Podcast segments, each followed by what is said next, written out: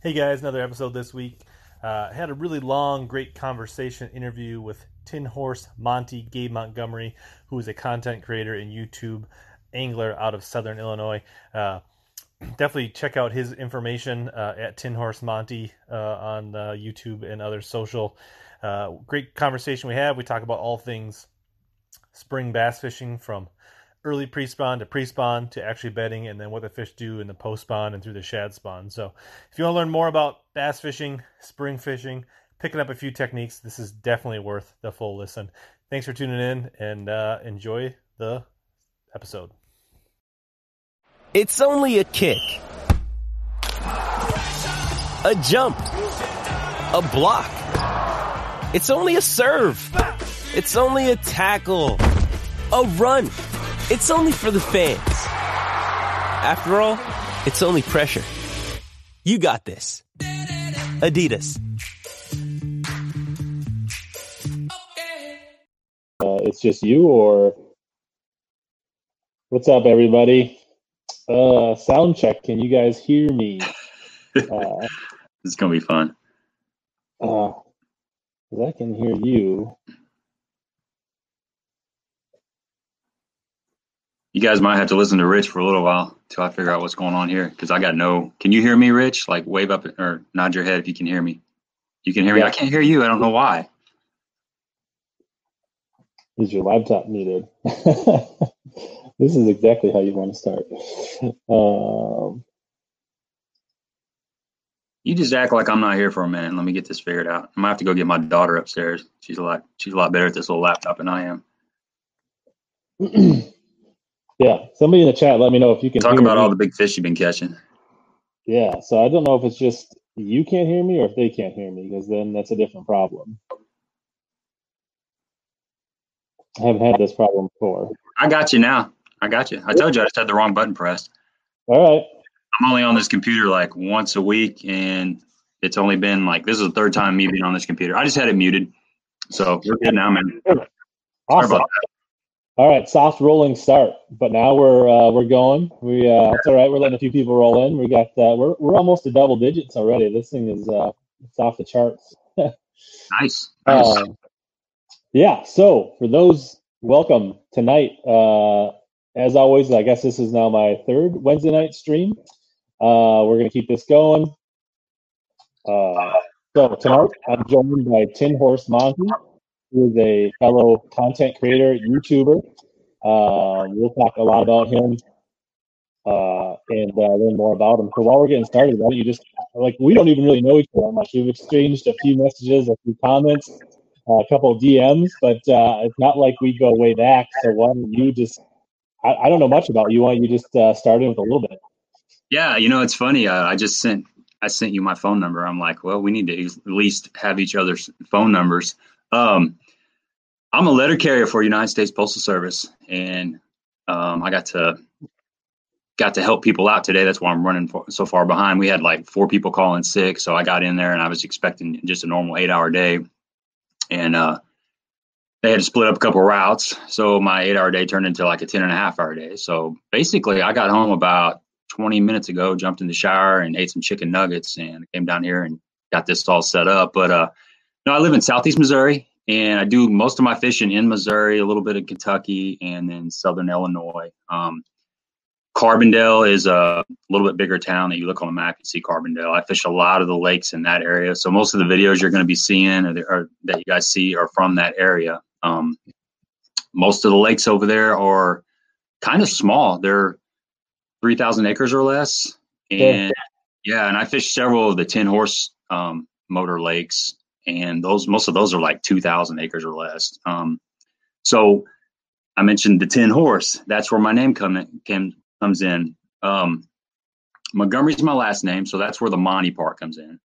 Mhm. And I fish a lot of 10 horsepower limit lakes, and I do a lot of my fishing out of an aluminum boat, and that's kind of coined a 10 boat. So 10 horse is kind of a play on the 10 horsepower, and then the 10, you know, which is an aluminum boat, and then you throw the money on the back side of it, and that's kind of how I came up with the name for my channel. Which, by the way, I like uh, I like your channel name, Hella Bass. I got a buddy that moved here from California. He moved from Oakland, California years ago. Yeah. And when he moved here, he was like, "Oh, that's hella cool. Oh, that's hella dope. Oh, that's hella bad." And that's the first time I'd ever heard that word. And then I was doing uh, just looking for channels a while back, and I ran across your channel, and I'm like, "Okay, I know, I know what that word means. I know all about that word." So that's kind of how I kind of how I stumbled across your stuff. But yeah, yeah. that's kind of that's kind of where I'm coming from. Awesome. So you, you said, uh, and thanks, South Georgia. He said uh, a couple guys shouting out saying thanks. Uh, they appreciate you still delivering because that's obviously an important part these days. Uh, people are doing a lot more online uh, shopping and a lot more purchases, whether it's Omnia or Tackle Warehouse or another place, and it's, it's, nice. That's like the one thing to look forward to if you're stuck at home. It's a new tackle. Um, but uh, so you, you're from Illinois. Uh, and you said it's kind of the what southern central or what what part of Illinois again? I know you mentioned yeah, that, but um, Illinois, like maybe where, how far south of Chicago? Like people know where Chicago is. About five hours south of Chicago. We're right on the right on the Mississippi River. So um, St. Louis, of course, is, is, a big city in Missouri, and if you just go south, um, right along the Mississippi River for about hundred miles, I'm Are you right uh, a little bit south of that, even. Okay, sure. Um, So I'm right in between St. Louis and Memphis, basically. Sure. I think I drove through there on my way to Alabama last year, so right around there. Interstate 55. I'm right off the Interstate 55. So that's the Missouri side.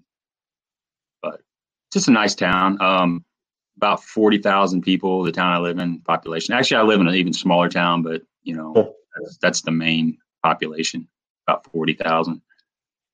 So I, I grew up in this area and, man, I've I've talked about leaving so many times. You know how it is when you're young. You always want to move away, and you end up just kind of staying here. You start a family, and you got relatives and friends, and next thing you know, you're here, and you finally just begin to appreciate the area. And you know, the grass is always greener until you move over there, and then the grass is greener on the other side. And you know, mm-hmm. eventually, you just got to be comfortable with the grass that you're sitting in and water it, and you know, let it grow. And here you are. So that's where I'm at right now and you're pretty centrally located. Like, uh, I mean, you can access the southeast. Uh, not too long. I mean, a pretty easy day drive, right? You can get you can get just about anywhere.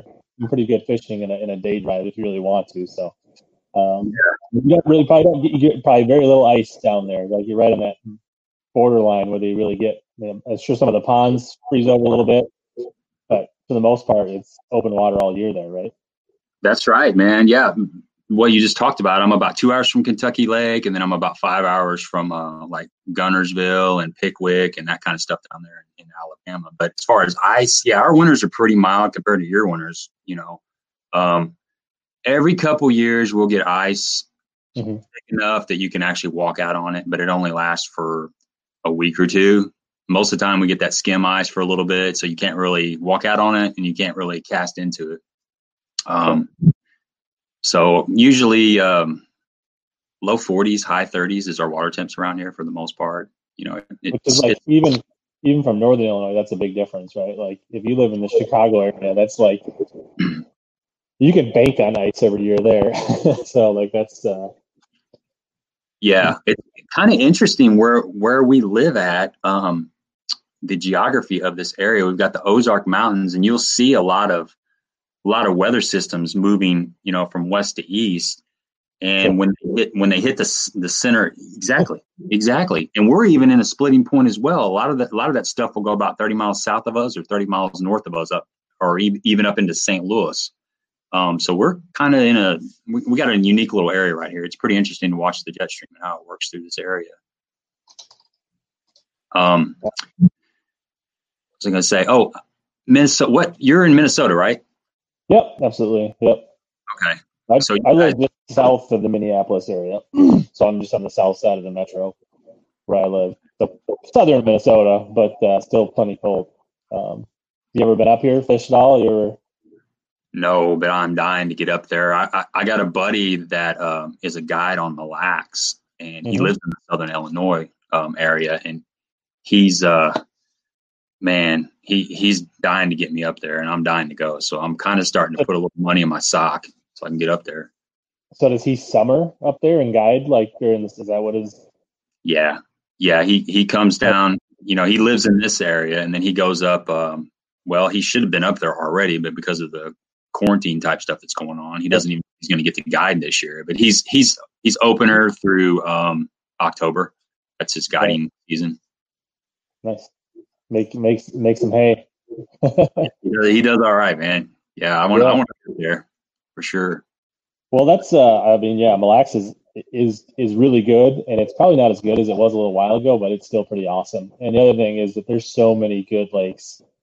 In the summertime, when things start to get tough for you, I mean, like right now is probably pretty good fishing still for you. Like things are, but I know I've fished in different places in Indiana and Illinois, and it get it can get pretty darn tough in the summer and into the.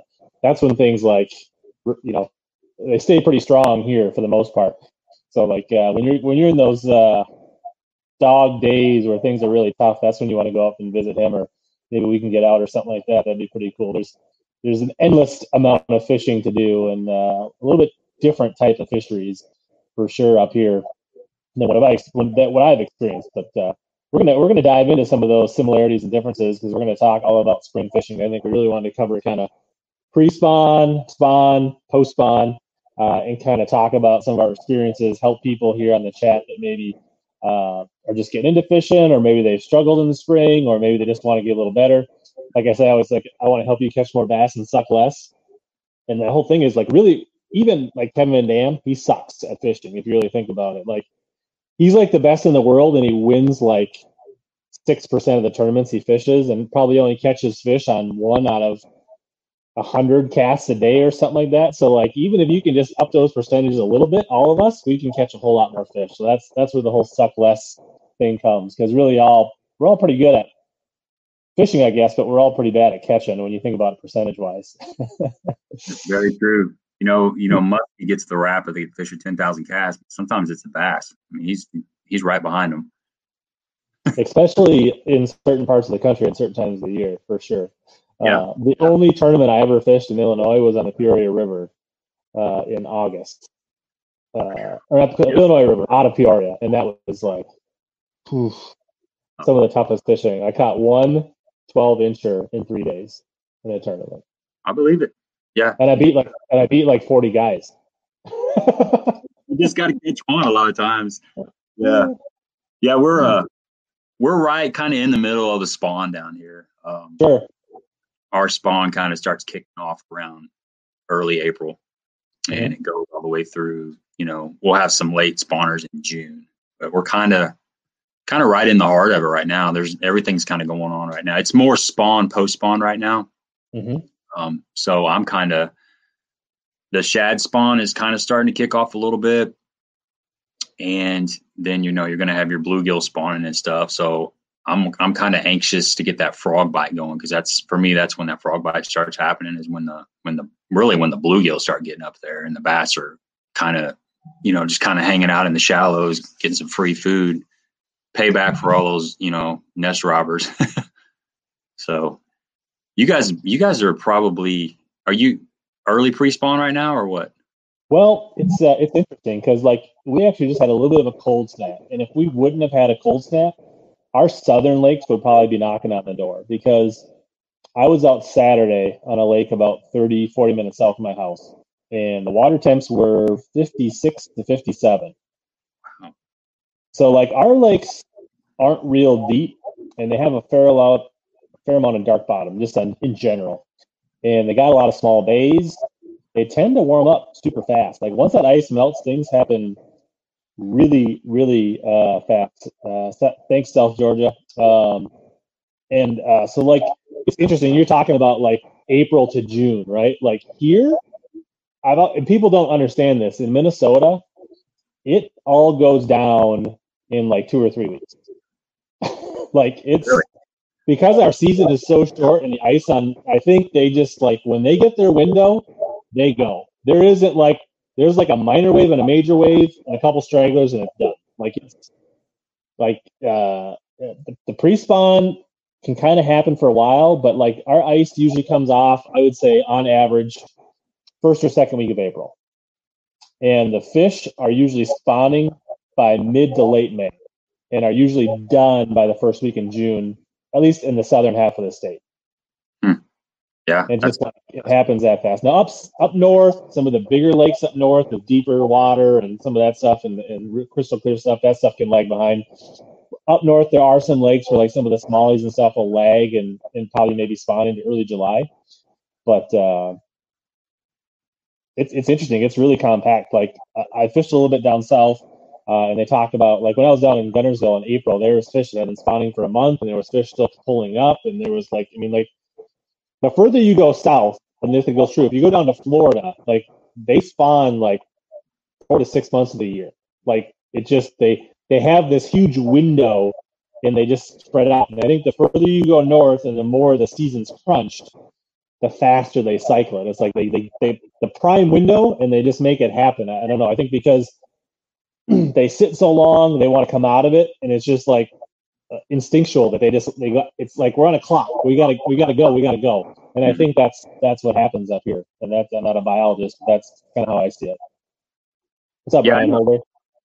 I know. Uh, I want to actually I want to address this one comment. Um, Mhm. South GA Bass says, uh, TH, "THM, did you uh, fill out a 3996?" So a 3996, that's kind of a mailman inside mailman joke. 3996 is a form you fill out if you have uh, overtime. So Mhm. they uh, they authorize your overtime. So uh, no, Brian, I did not. I just I just started working, and I'll deal with that tomorrow. But um, uh, Florida, I've actually heard that Florida, the water temps get so hot, they have to actually they wait till they cool down to spawn, Mhm. which is the Yep. opposite of what we normally think of. I thought that was pretty interesting how that works down there. Same in like South Texas, where my my dad winters in uh, or lives in Zapata now, and then summers in Minnesota, like on Falcon, and they have to wait till they get a cold snap to push the water down into the 50s again before they can start that cycle out. That's that's really interesting. I mean, it makes total sense, but you never you always think of it starting cold and going hot, but it's got to go the Yeah. other way, I guess. Absolutely. Um, so one interesting thing you mentioned shad spot. So in your area, even the small lakes, do most of them have shad in them? Yeah, yeah, threadfin and gizzard shad. That's a common forage around here, and of course, uh, you know, bluegill, brim, and stuff. But Right. Yep. So up where I fish mostly, which is Minnesota, Wisconsin, uh, almost none of the lakes have shad in them. No gizzards, no threadfin. We have them in the we have threadfin in the Mississippi River. So like if we go to like I mean like even into like Minneapolis, St. Paul, that going all the way down to La Crosse, all the way down to where you live, Mississippi River has shad, but they're not in the lakes. In our natural lakes, it's mainly bluegills. Some of the lakes have shiners, uh, like gold shiners and things like that. Um, those are kind of dependent. Um, and then when you go up north, there's like emerald shiners and smelt and tullibee and these other oily fish that are more in these these bigger lakes, more like pelagic uh, type uh, forage, rainbow smelt, things like that. Um, but we just don't have shad, which I think is one of the big stumbling blocks when people like start fishing in Minnesota or Wisconsin in these natural lakes and they go down south. Lure selection and what fish do are a lot of driven by their forage. So like you get used to fishing all these bluegill eaters and crawfish eaters, and then you go down south and you want to catch them the same way, and they're they're shad focused. I find when I go down south, spinner baits work better, crankbaits work better, horizontal baits work better. Uh, up here, it's a lot of jigs and plastics, and we do catch them on crankbaits and things like that, but it's more like bluegill patterns and things like that. They don't they don't react to a horizontal bait up here the way they do down south, or even on the river when we fish. Uh, when I fish the river a lot, like BFLs and things like that. So that's that's a big difference from where we fish to a lot of parts of the country. that's really interesting. You got to uh, gobies, aren't gobies kind of big up there too in a lot of those lakes? Or is that Um, mainly the- Great Lakes. I'm not aware of. There might be a few lakes in like eastern Wisconsin that are close to the the Great Lakes where they might have like gotten in there somehow or transferred. Right. But no, for the most part, Minnesota and you know the main parts of the state, unless you're really close to the Great Lakes, they don't have gobies. So it's Okay. um, That's a that's for some reason I just thought that gobies were everywhere up there. I knew they were in the Great Lakes and stuff, but and then a lot of perch too. We have a lot of perch, and the fish will definitely feed on bass or largies and smallies will feed on perch. Do you have any smallies down where you are? yeah, well, we have uh right in my area. There's a lot of small streams that Okay. have uh, the smallmouth in them. I mean, a big one is is probably three pounds. Occasionally, there's a four pounder caught, but um, you have to go down to Kentucky Lake, which is about two hours from from my Right. house, and they Kentucky Lake, the population smallmouth has really gotten strong there. The last, well, it's always been around, but it seems like since the Asian carp kind of got in that system, um, something's happened where the smallmouth have taken off. I don't really understand the correlation between the two, but you're catching a Or- lot of smallmouth. or if it's just coincidence, they're on an upswing at this. Yeah, who know? Who, I mean, it's, it, who knows, right? And or, I mean, the largemouth are also like on the decline, which could be carp related, could be grass related, could be pressure related, could be high water in the spring. Like, there's a lot of things that could be affecting the largemouth. So maybe it's just, you know, the smallmouth have flourished a little bit with the the non-competition of the, the largemouth more than the increase of the carp. I don't know, right? I mean, who really knows? But it's good to see it because that's awesome. Like, uh, because they get some big old digs. Like, I mean, you don't catch a lot of dinks. If you catch a smallmouth in Kentucky, it's usually a, a jammer. Like they Yeah, catch yeah. quality ones. So, um, that's awesome to see. Like, I would love to, you know, see that become. I mean, obviously they do really well in Pickwick. They do really well in Wilson. Um, so it'd be great to see them start to gain hold in more TVA uh, systems. I mean, they are in Guntersville, they are in uh, Chickamauga, but they're they're irrelevant for the most part in those lakes. Right, right. Yeah, that's that's a, that's an interesting. Well, you, you pretty much hit it. I think it was a perfect storm of all those different variables as far as uh you know the smallmouth kind of filling in that little void there that the largemouth had created. But um, do you do you guys have um? I know we're kind of getting off the topic here, but uh, speaking about Asian carp, do you have an Asian carp problem up that way at all? Is it is it got up there yet? Or I mean, there's been a few found and like some DNA found and a, a few random fish up in some of the pools up like just south of the cities. There's a pretty big uh, dam with a pretty high like threshold right in like the Minneapolis St. Paul area that they don't really think they're going to get by. Um, so they're definitely not a problem. Nothing like the Illinois River by any means. Um, uh, so Sycamore does. Does it make sense to have a delayed spawn in a very deep lake if you're in Indiana? I'd say yes. The deeper the lake you are in, you definitely have the potential to have a spread out spawn or delayed spawn because the surface temp may look like it's really warm, but in those deeper lakes, you know, them if them fish are sitting down lower, that water is still cold. So if they winter deeper or they pre-spawn deeper, that cool water will keep them. Even though the pockets may get warm, they're still like their gestation is still has to do with that water temp. So I definitely think uh, that that is a possibility that it can definitely be a delayed or b prolonged because they might spread them out a little bit and like they might not just all come up like they would in a small shallow lake. What do you, do you think? You agree with that?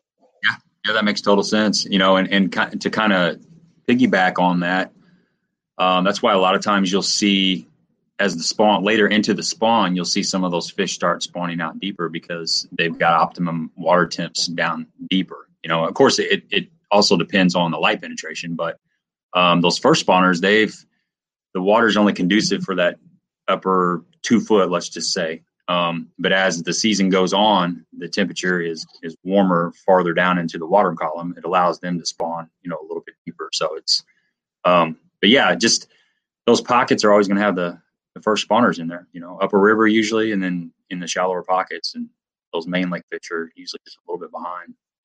Yeah, I think deeper, cleaner lakes. Uh, I think they need a bigger window of consistent weather.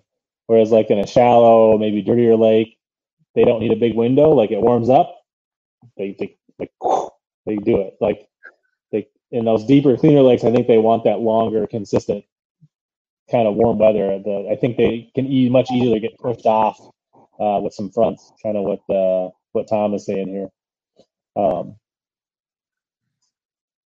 Yeah, that fishing gets uh, when it turns on on those on those muddy lakes like that, man. It just it's like all of a sudden they're just there and they're biting and it's nuts for a while, and then everybody figures it out, and everybody's the best fisherman in the world, and then it's kind of done, and then it gets tough again. You know, it's just yeah, you gotta get out there when it's going on, or you'll miss it. I'm always I'm always working, looking at pictures of people holding up five and six pounders, and I always get the day where there's a cold front that pushed through or something, and I'm out there just trying to scratch my head and figure what's going on. It's always raining and blowing on the weekends. Uh, that's what makes us better, though. You know, that's uh, that's that's the thing about fishing is is uh, you know this is, as well as anybody, but it's um, it's never the same. It, it, you know, even throughout the course of the day, the conditions are changing. There's so many variables. It's it's hard to not overthink it. You know, sometimes you just have to go fishing and not think about it too much. Just kind of let your instincts kick in. But there are so many variables out there, and I know I talked I talked to you a little bit about that. Uh, I had a little theory on like the cycle of cycle of life and then the seasons and stuff. Mm-hmm. Um, but that's why it's so important to have time on the water you know, because each the more time you have on the water, the more you put yourself in a specific condition, and the more you become familiar with how the fish react in that specific condition, and it just you you make decisions faster because after a while, if you fish for a while, it's it really comes down to decision making. Um, you you're proficient at your casting. You know, it's not like you're Gerald Swindle. You got to be able to skip a jig 20 yards under a dock. But if you can get a jig under a dock you know you can you're not throwing up in the trees your casting's decent you can flip and pitch and you know do all that kind of stuff it, it after a while it comes to once you've got the mechanics down then it becomes a mental game and it's all about mm-hmm. decision making it's all about um, not continuing to go through an area that you know is not you're not feeling it it's not producing you know you kind of you can get lazy and just keep going down a bank for a long long time and next thing you know you've been um, either going down that bank for an hour with the same same uh, presentation, or you're switching up every five minutes. You know, an hour later, you're like, I really didn't give anything a chance to produce for me, so I'm I'm lost again. I don't really know what happened. You know, but it it, it becomes a decision. The decision making is is where fishing really is, in you know, in, in my opinion. What, yeah, what 100%, Hundred percent. I think both in the in the in the macro and in the micro time on the water is important. I think in the macro, the more time you put on the water over time, like season after season, that prepares you to make better adjustments, react to things, weather, uh, water temperatures, new lakes, uh, grass conditions, wind, like everything you see, like you just start like, oh yeah, like okay, you, you just get more in tune with the fish on a, on a macro level and you see more things and you just don't get overwhelmed i think. Uh, and then on a micro level like the more you fish like every weekend or a couple times per week if you can do that through the whole season you get comfortable with what the fish are doing and then like you're you're like okay i know they were spawning last weekend okay they're probably still spawning a little bit like you can kind of keep on them you like can follow their movements through the year that really helps you understand what's going on. If you only go fishing like once every six weeks, it's hard to feel that confidence and that rhythm and like you just feel out of sorts. You're like, oh man, like oh, you just like start from scratch all the time. Right. Um, so I think both uh, on a seasonal micro level and a macro level, the more you can fish, the better you're going to do. I mean, obviously you're going to have some bad days every now and then. Uh, but the more you fish, the more you're going to catch them, and that's just all there is to it. It's just you know anything like it's like working out. Like the more you work out, the more you go to the gym, the, the, the better your body's going to respond. And then, you know whether it's running or playing basketball or fishing, and, and, some of it's more on a physical level, and some of it's more you know fishing is more of a mental thing. Um, so yeah, hundred percent. Yeah. So just just just to expand on that one more time because I just lost. Uh, Gabe, I don't hear you. You don't hear me? Happened? Did I press the button? Still there? Can't hear me? Can you hear me now? uh, can you guys hear Gabe? Because I can't. I can hear you. Or did we lose sound on everybody? I'm still there. Oh, I don't know to do that. All right, you can. I'm I'm only the one that can't hear him all of a sudden. Okay. So you can hear me. Oh, DJ says he hears both. Well, it's really hard for me to have a conversation if I can't hear him. I don't know sign language. That's not going to work for me. I don't either. I don't know what I said. It's probably bad. Oh man. It's kind of like Spanish. He was literally talking and it just disappeared. Man, bummer. Uh, So Brian says, I've got this is not clear. Bring them out and bring them back in. How about now? Say something. I can still hear you. Can you hear me? Can you hear me? No.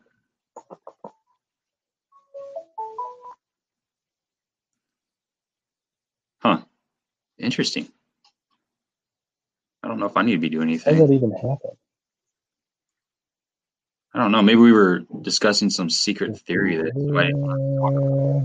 probably the government cutting us off or something. A lot of strange stuff going on nowadays. that's not useful. Sycamore outdoor outdoors. I like your comment there.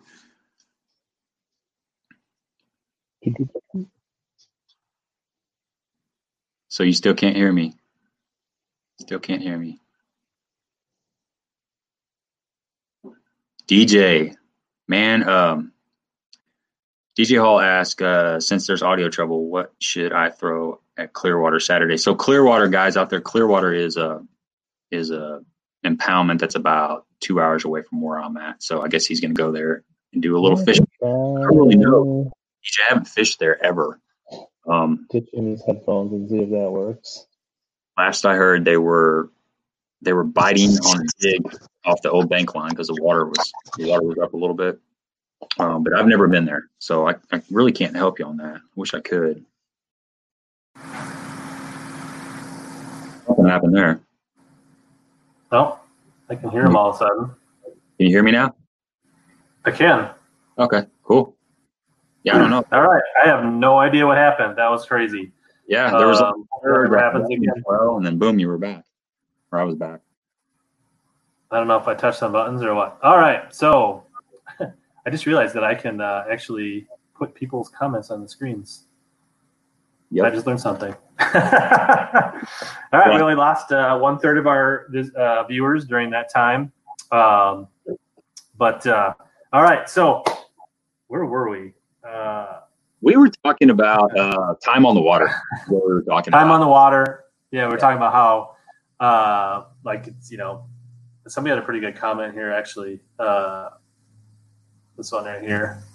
Uh, Sycamore. I'd rather spend four hours in the water and not catch a fish than a triple bogey or a par four. So, Yeah. I'd rather spend four hours in the water and not catch a fish than rather get a hole in one. Honestly, so. Um, I'm with you. I'm with So, uh, yeah, I, I've golfed a little bit. I, I go about once every five years, whether I need it or not. So, um. I do the mini golf. so That's about as far as I go on it. Um, fun though. I mean, my dad took me when I was younger a couple times, but it just yeah, Uh, I mean, there's nothing wrong with it. It's just not my my jam. Like I've, I've given up a lot of things to do more fishing because, like, as I've gotten busier with work and family, it's like I stopped playing softball. I've kind of put away with fantasy sports. Uh, you know, just eliminated a lot of those things just to clear up and have more time to go fishing and, and you know do more stuff for content creation. And I'd rather spend more time doing things related to fishing than just kind of dilute myself. But you know, everybody else is do what they want to do. yeah. I cleared my muffled sound. I sound better. Well, that's good. Real quick before we move on, I want to kind of jump back to that topic we were just talking about because this might be my only opportunity to share this with the folks up there in oh, Minnesota this area. is- whatever. This is going to get deep. Prepare yourselves, guys. Okay, so this is going to start out fairly morbid, but take it mellow. Okay, so let's just say we all have 20 years left to live on this earth. Let's just assume everybody out there in YouTube land and, and myself included. So that's 20 years. There's four seasons in each year. So that is 20 opportunities to fish during each one of those seasons. Okay. So let's say you only get out on the like I should have water. a whiteboard, like whiteboarding this. Yeah, we're going to do some physics and algebra. So let's assume you only fish once a month. Okay. Let's assume a season is three months. Okay. So that is three chances you get to fish that season. Okay. So you see what I'm getting at with the time on the water. That's why the time on the water is so important. So the more the more you can get out on the water, the more you can put yourself in each one of those seasons.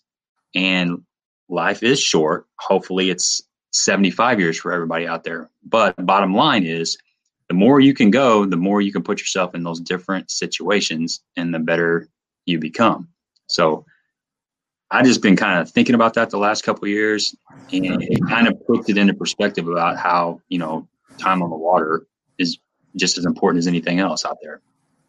Or with family or whatever it is that you do, you know. But if you're going to become a better fisherman, that's just kind of if you're only going out and kind of like what you just said about um, if you only go every six weeks, you're kind of lost when you go out there. But if you're able to go uh-huh. able to go a couple times a week, you can just kind of pick up right where you left off. You know, you can jump, you can just kind of stack all those trips together and and put a pattern together a whole lot quicker. So, yeah, absolutely. It's kind of like the people that only go fishing once a year uh, for a week at a cabin. It's like that's got to be tough. Like I'm sure. I mean, like you're going up there to be outdoors and enjoy nature, and you're probably if you only go fishing once a year, you're probably more about just getting outside and roasting marshmallows and and hanging out by the lake than you really are. But like, um, so absolutely, Sycamore Doors wants to know. His wife wants to know if my hair comes with the visor, and it's, it's not attached. But this quarantine flow is getting to be a real thing right now. Like, yeah, uh, yeah. I'm, I, I'm I'm this close to letting my nine year old cut my hair. So, uh, yeah. Uh, well, we had to do that the other day. Um, my wife went out in the yard and I set a her out in the yard and she just took some clippers out and just buzzed my head and my my kids yeah. kind of my goatee and we knocked about an inch and a half off my goatee and I got to hit these sideburns though they're getting kind of scrappy. It's kind of like my. Uh, I kind of go with this all year. It gets a little bushier and longer in the winter, and then I just kind of keep it a little tighter in the summer. But yeah, uh, I kind of like uh, a visor and then the hood and the beard. I don't have a lot, and then sunglasses. Like I don't have a lot to protect sun. I kind of like that. So, yeah. so like a light filter. Dude, it just kind of filters the light and doesn't let it get into your eyes right. from the bottom. You can, can see some things. Um, or man, Gary says we need to retire so we can fish every day. Well, Gary, we need you to sub and watch all our videos a whole bunch and share them with your friends so that we can just make content and fish rather than and give up our day jobs. We're, we're a little ways away from that, but uh, you can help us, Gary, achieve our goal. Um, or at least make a boat payment. That'd be nice if I could just uh, get, get get the channel to, to, to pay for my hobby a little bit more.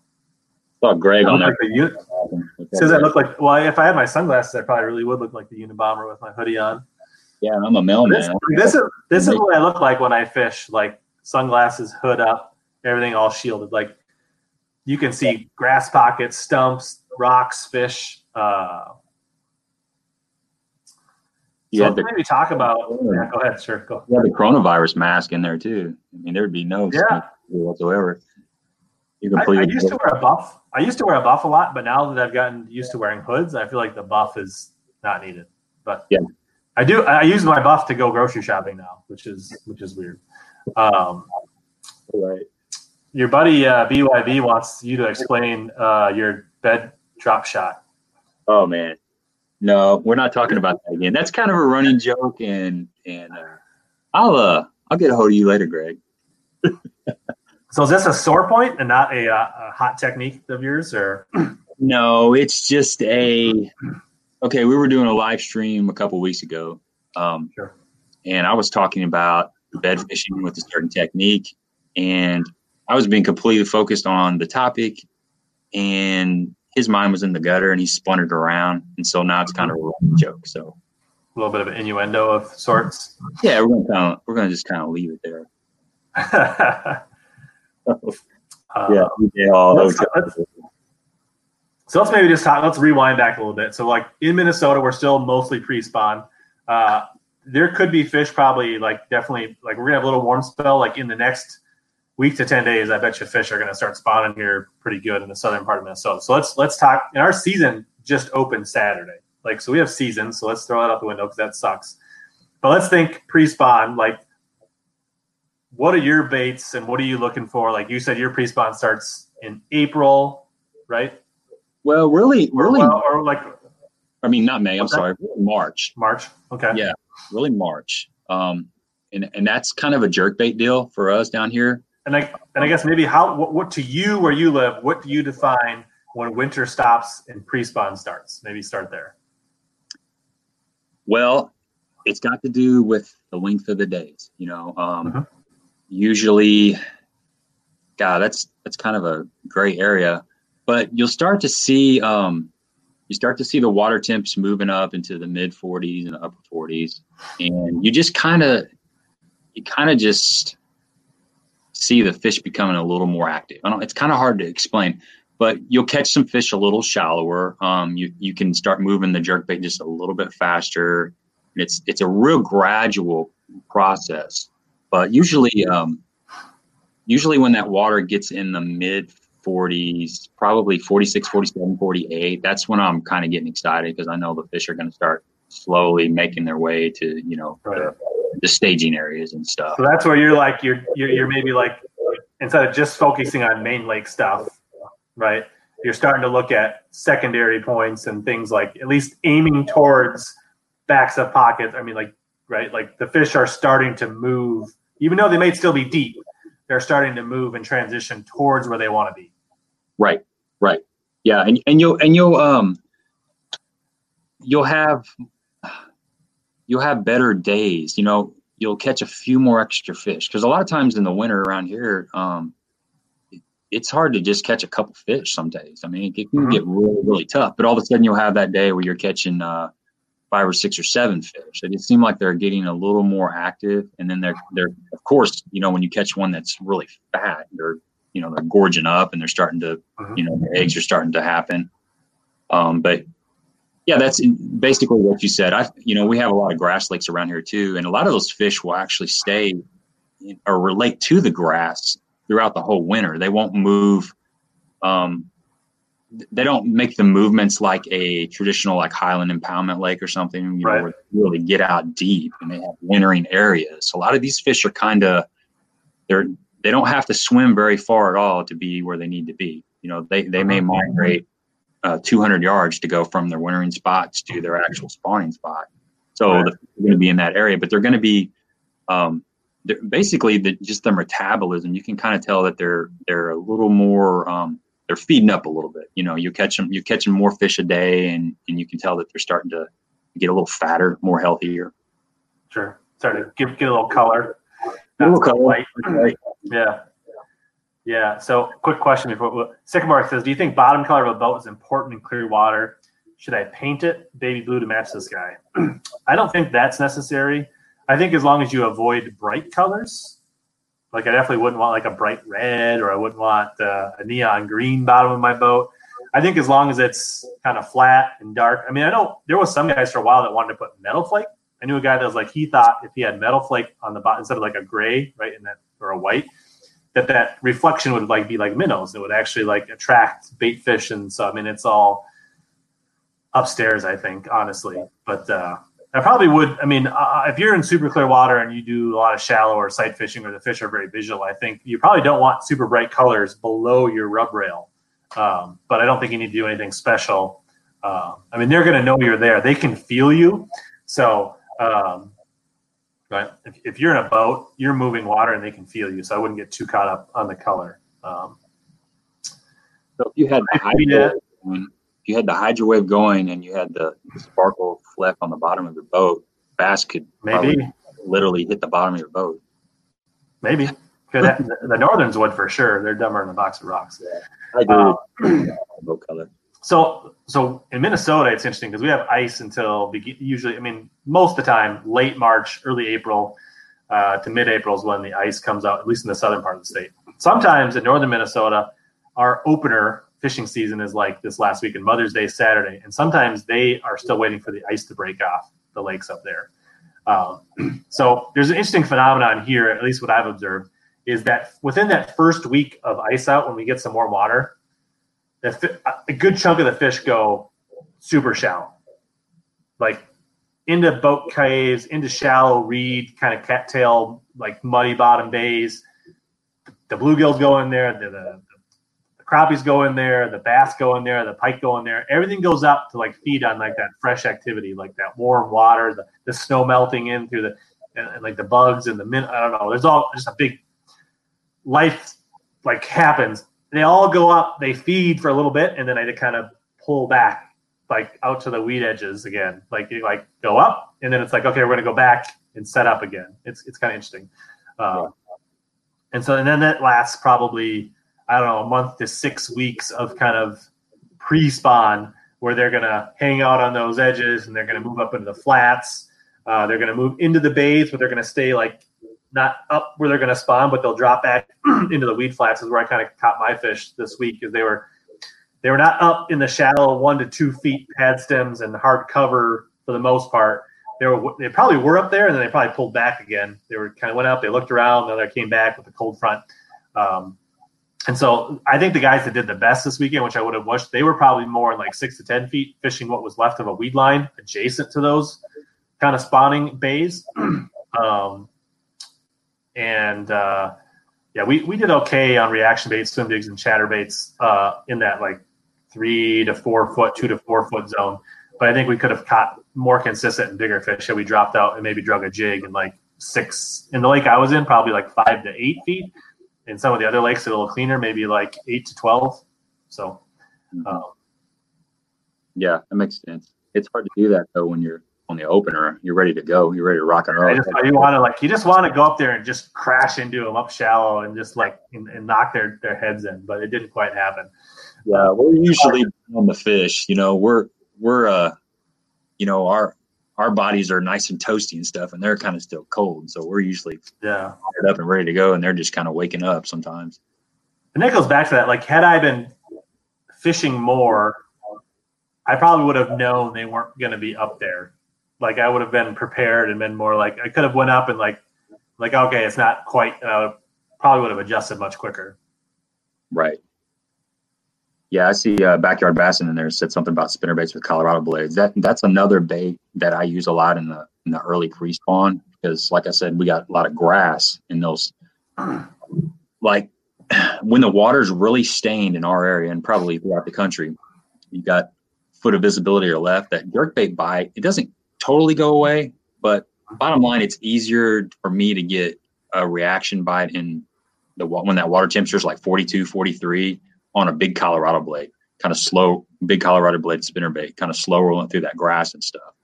Um, so that's, I just, I just saw that comment from Backyard Bassin and that kind of, kind of bring that up. That's, that's one of my confidence baits in the, in the late winter, early spring in that stained water. I, I, def- I definitely know guys that really like it on the Mississippi River where we get the mud. The thing is, most of our lakes are so clear that that big thumping like Yeah. it's a swim jig and a bladed jig most of the time. A sw- for me, early, like a swim jig, and then once it warms up, then I like that bladed jig. It all depends on the day. Like if it's super glass calm and like I'll throw a swim jig. If we get a little wind like I had last weekend, then it seemed like the the bladed jig was a little better. So Yeah, that Colorado blade goes away when when it's when it that when the water starts getting about a foot and a half visibility. If you don't have uh-huh. any wind and overcast, it, it just gets tougher and tougher. I mean, it's golden when the when the conditions are right. It's a, it's a really specific technique to certain conditions. And I, and I big one big hubcap, Colorado. yeah, yeah. I like a size eight. That's my that's the boat I like to throw. It puts off a lot of water. They can they can feel it for sure. Pick it up. Almost like it's it's like the original chatterbait, almost like before chatterbaits were chatterbaits, the old single Colorado. Yeah, right. Exactly. They still Do you work. like a trailer on that, or do you throw it just the skirt, or No, I throw a big swim bait on there. okay, like a paddle tail? Yeah, exactly. Um, that Berkley grass pig is kind of a stiffer Mhm. swim bait. Doesn't have a lot of action. It's got a really big profile. Um. And I, I like the living rubber on the skirt too, the round rubber. I think it makes a difference. Hard to find, um, so I actually bought some skirt material and um, tied it up myself, which is a pain in the butt because that stuff you can't just pop it, you know, like a traditional skirt and it splits up. You got to actually manually peel. There you go. Something like this. This is the uh, Gambler Easy Swimmer. But- yeah, that- Pretty that- similar to the grass pig. Um, I'm pretty sure this is what Berkley was going for when they came out with the grass pig was knocking off this Florida style easy swimmer swim bait. So Yep, real similar, real similar. Pick that out. Give it a little bit of lift so you can slow it down even more. Because I'm, I'm usually got a. If I'm running like a number six or number seven Colorado blade, I like a three quarter ounce head on it. If I'm going up to that eight, I need a one ounce to keep it down. Um, and that that swim bait, it gives it just enough lift. You can really slow it down, and you got that big old nasty profile. You don't catch a lot of fish, but your quality is a whole lot better. You know, most of your fish I- are like three to six pounds that you get. And I think, to me, when I hear you doing that, because you have gizzard shad, I think you're you're that's imitating a big rogue gizzard shad, which to a big fish is like an easy meal. And it's like I'm cold, but I'm getting ready to spawn, so I need to eat. And it's like I could chase a bunch of these little thread fins and bluegills around, but if I can eat one of them eight inch, nine inch gizzard shads, that's that'll get me through. You know what I mean? Like, um, Yeah, if I I'm getting 100% think that's if I'm getting off the couch to walk the refrigerator, I'm gonna grab a steak. I'm not gonna grab like blueberries, you know. yeah, that's right. So I think that's that's one of the things that I think drives a lot of the bait differences. Why you see like spinner baits and things like that work, uh, and I think that's why not that buzz baits don't work up here, but why buzz baits can be so deadly at different times of the year down there. I think it just those lakes that have gizzard shads. I think it, it, it creates a different response and instinct in those big bass. They just they like that, and I think certain baits provoke that. Um, so, Yeah, 100%. bet on, Uh, dead on that. so we roll in. Let's actually kind of like we're talking about early pre-spawn and then getting into like the immediate pre-spawn. What kind of things do you like to switch up to then, or what what are you looking for where you are? Well, um, a lot of times I'll start throwing that crankbait around. I'll start throwing like a, uh DT10, DT6, or like a rock crawler, wiggle wart, um, a flat-sided crankbait, like a you know a Shad Rap or something like that. When that water starts getting, um, you know, about the same time, right? The jerk bait and all that stuff kind of start playing about the same time. You know, usually the depends on the water clarity, of course but those those fish are going to start staging up a little bit more. They're going to be, um, you know, a lot of times they're going to they're going to be using the lead-in banks. Um, say you got a big bay or something. I'm I'm kind of thinking of Kentucky Lake here is what's coming to my mind. Um, they'll move off of more of the main creek channel or river channel stuff, and they'll go on these these lead-in banks, and then they'll start stopping on these secondary points, moving back. But I'm going to be targeting those with um with a crankbait a lot of times. Um, like the crankbait, and of course an Alabama rig. You know, I hate to say it, but gosh, I I don't fish that much, but I do fish it in the wintertime, and it catches a lot of fish. Seems like uh, if they won't hit like an underspin or a small swim bait or jerk bait, that Alabama rig is is clutch, and you can you can use that to just kind of find fish. Um, there, but but the lead in banks, secondary points, and stuff like that coming in, um, what I'm kind of starting to look for. You might get a jig bite every once in a while. Um, and that's kind of strange around here. We usually get a winter jig bite. Yep. Yep. I like show that. that Bill. I, I love the DT6 parrot too, Bill. And it's a good crankbaits. A good solid crankbaits. Um, Yeah. I like the shad Keep wraps. I'm not interrupting you. yeah, Yeah. Shad Raps in the spring like are really good, especially that's a, a super underrated cold water crankbait is the Shad Rap. Mhm. It really is. It really is. It does. It catches a lot of fish, and you know you don't have to be on the bottom with that. That catches suspenders really well. You know, I I kind of been figuring that out the last several years. I catch just as many fish, um, just coming along outside of the grass line. They just come out and suck it in, or you're coming right across, you know, right above them. It's not a fish. you- It's not a crankbait. You have to hit bottom to catch them for sure. Which is not- like a lot of crankbaits. You want to be hitting bottom, but a Shad Rap like this that was this is like a number seven maybe or whatever this is. I'm not sure what this is, but like yeah, like that that little flat sided, super subtle. Like you want a pretty light bait caster. I mean, a lot of guys even throw them on spinning rods, um, but it, it is not easy to throw. It throws like a potato chip. Um, And, and they make other versions of that. You know, they make like the frenzy shad and the lucky shad. You know, they're they're similar, but I yeah, there you go. That's a yellow perch color, huh? yeah, perch wrap here can be good. Yeah, I throw it on spinning rod. Um, I just throw it on a the same thing I would drop shot on, like a six foot eight medium light. Kind of what I go. through. I'll be throwing like probably fifteen pound braid with a seven pound floor leader. I mean, not seven, seven foot, ten pound floor leader, eight pound floor leader, something like that. Um, I got this promotional Mountain Dew colored one. that's pretty crazy, dude. Wow. I don't think I've ever thrown it, but uh, I, have a I, have a Dobyns 684 crankbait rod that I'll throw like flat sides on and, and Shad Raps and things like that with a kind of size 50 reel that throws light baits pretty well, and I'll throw really small jerk baits on that. Like, um, so yeah, up here, like like I said, it happens pretty quickly. So that window of like jerk bait is like what I like here. I would say the pre pre spawn, like up to about 50 like upper 40s to low 50s is what I would use a jerk bait here and fishing more kind of you know four to 10 foot type water. Uh, and sometimes that goes by really quick here like uh, on our lakes. Like it can just like you I mean, like you miss a weekend of fishing you might have missed the pre pre spawn like it just happens like nothing. Um, and then you know for me uh, and then I would say on some of the lakes that have a little bit deeper wood, that can be good, uh, kind of early pre-spawn. Like they'll get up and, and kind of stage on some of that. Um, and then a lot of our lakes, when it gets to be the pre-spawn, they're gonna get like I really they'll get up in like any like like a piece of wood in a shallow bay or old pad roots or old pad stems. Like they'll just kind of like get up there like just before they're gonna go. Um, you know the docks going into the mouths of bays and things like that. That's all stuff. And then um, then it, you know, swim jigs, chatterbaits, uh, soft plastics.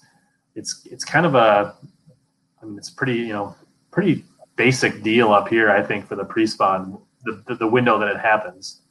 Um, Yeah, that's basically. I see Bill's comment there about the jackhammer and the, and the Little Dipper. yeah, That's I'm I'm with you on that. I'll be throwing that same thing once that water gets in the low 50s. Um, that's when I'm going to pick in, in a black and blue swim jig. I caught a I had a lot of good days this year. Um, last couple months with that black and blue swim jig. Um, that white jackhammer, half ounce jackhammer with the the little dipper on there, the like the white trash color, or Mhm. even the white with the blue pearl top on it. Just I'll put a little bit of chartreuse on the tail and just go to work. If you know they're if you know they're up there and they're on that wood like you're talking about, they're they're really um, getting on the hard cover. Um, that's a great way to catch them. But but I I need that water to be for me mentally it needs to be up in the low 50s before I feel that I'm going to catch them. You know, using the moving baits covering a lot of water. yeah, hundred percent. Especially for a largemouth, there's something about fifty or fifty-two Right. That, It's- like- like changes things big time for them. Like there's a big difference between upper forties and low fifties for a largemouth, in my opinion. So and, and that, that's a big, big. Like you can still catch them, but that goes from like you go from jerk baits and Shad Raps and that kind of stuff, or maybe a, a slow moving spinner bait, and then when it goes into that low fifty, I think that's when it's like lipless, uh, Yeah. fast moving chatter baits, uh, like the quicker spinner baits, right? I mean, I guess. Right. All that stuff starts coming into play. It's a, like you said it's a whole new group of pools on your deck you know it's just kind of you can even throw a frog in there every once in a while i'll catch a few fish Oh yeah, 52 53 on a frog it's not consistent but every once in a while if the sun's Mhm. out and it just looks right you know you can sneak one off off a flat or something with a frog um yeah man that's that's kind of where you know um our water temps are like 64 65 right now they've been kind of holding in that that time frame for quite a while. It just kind of stalled out. We've we've been having some warm, sunny days. We'll have a little stretch of the two or three, four, you know, sunny sunny bluebird skies, and then we'll have these fronts push through. Like the last couple days, it's been raining. We've had cold rain. It's been in the fifties. So that water's starting to come up, and then it just stalls. So we're just kind of kind of holding right there in that pattern. It's been going on for for a month or so.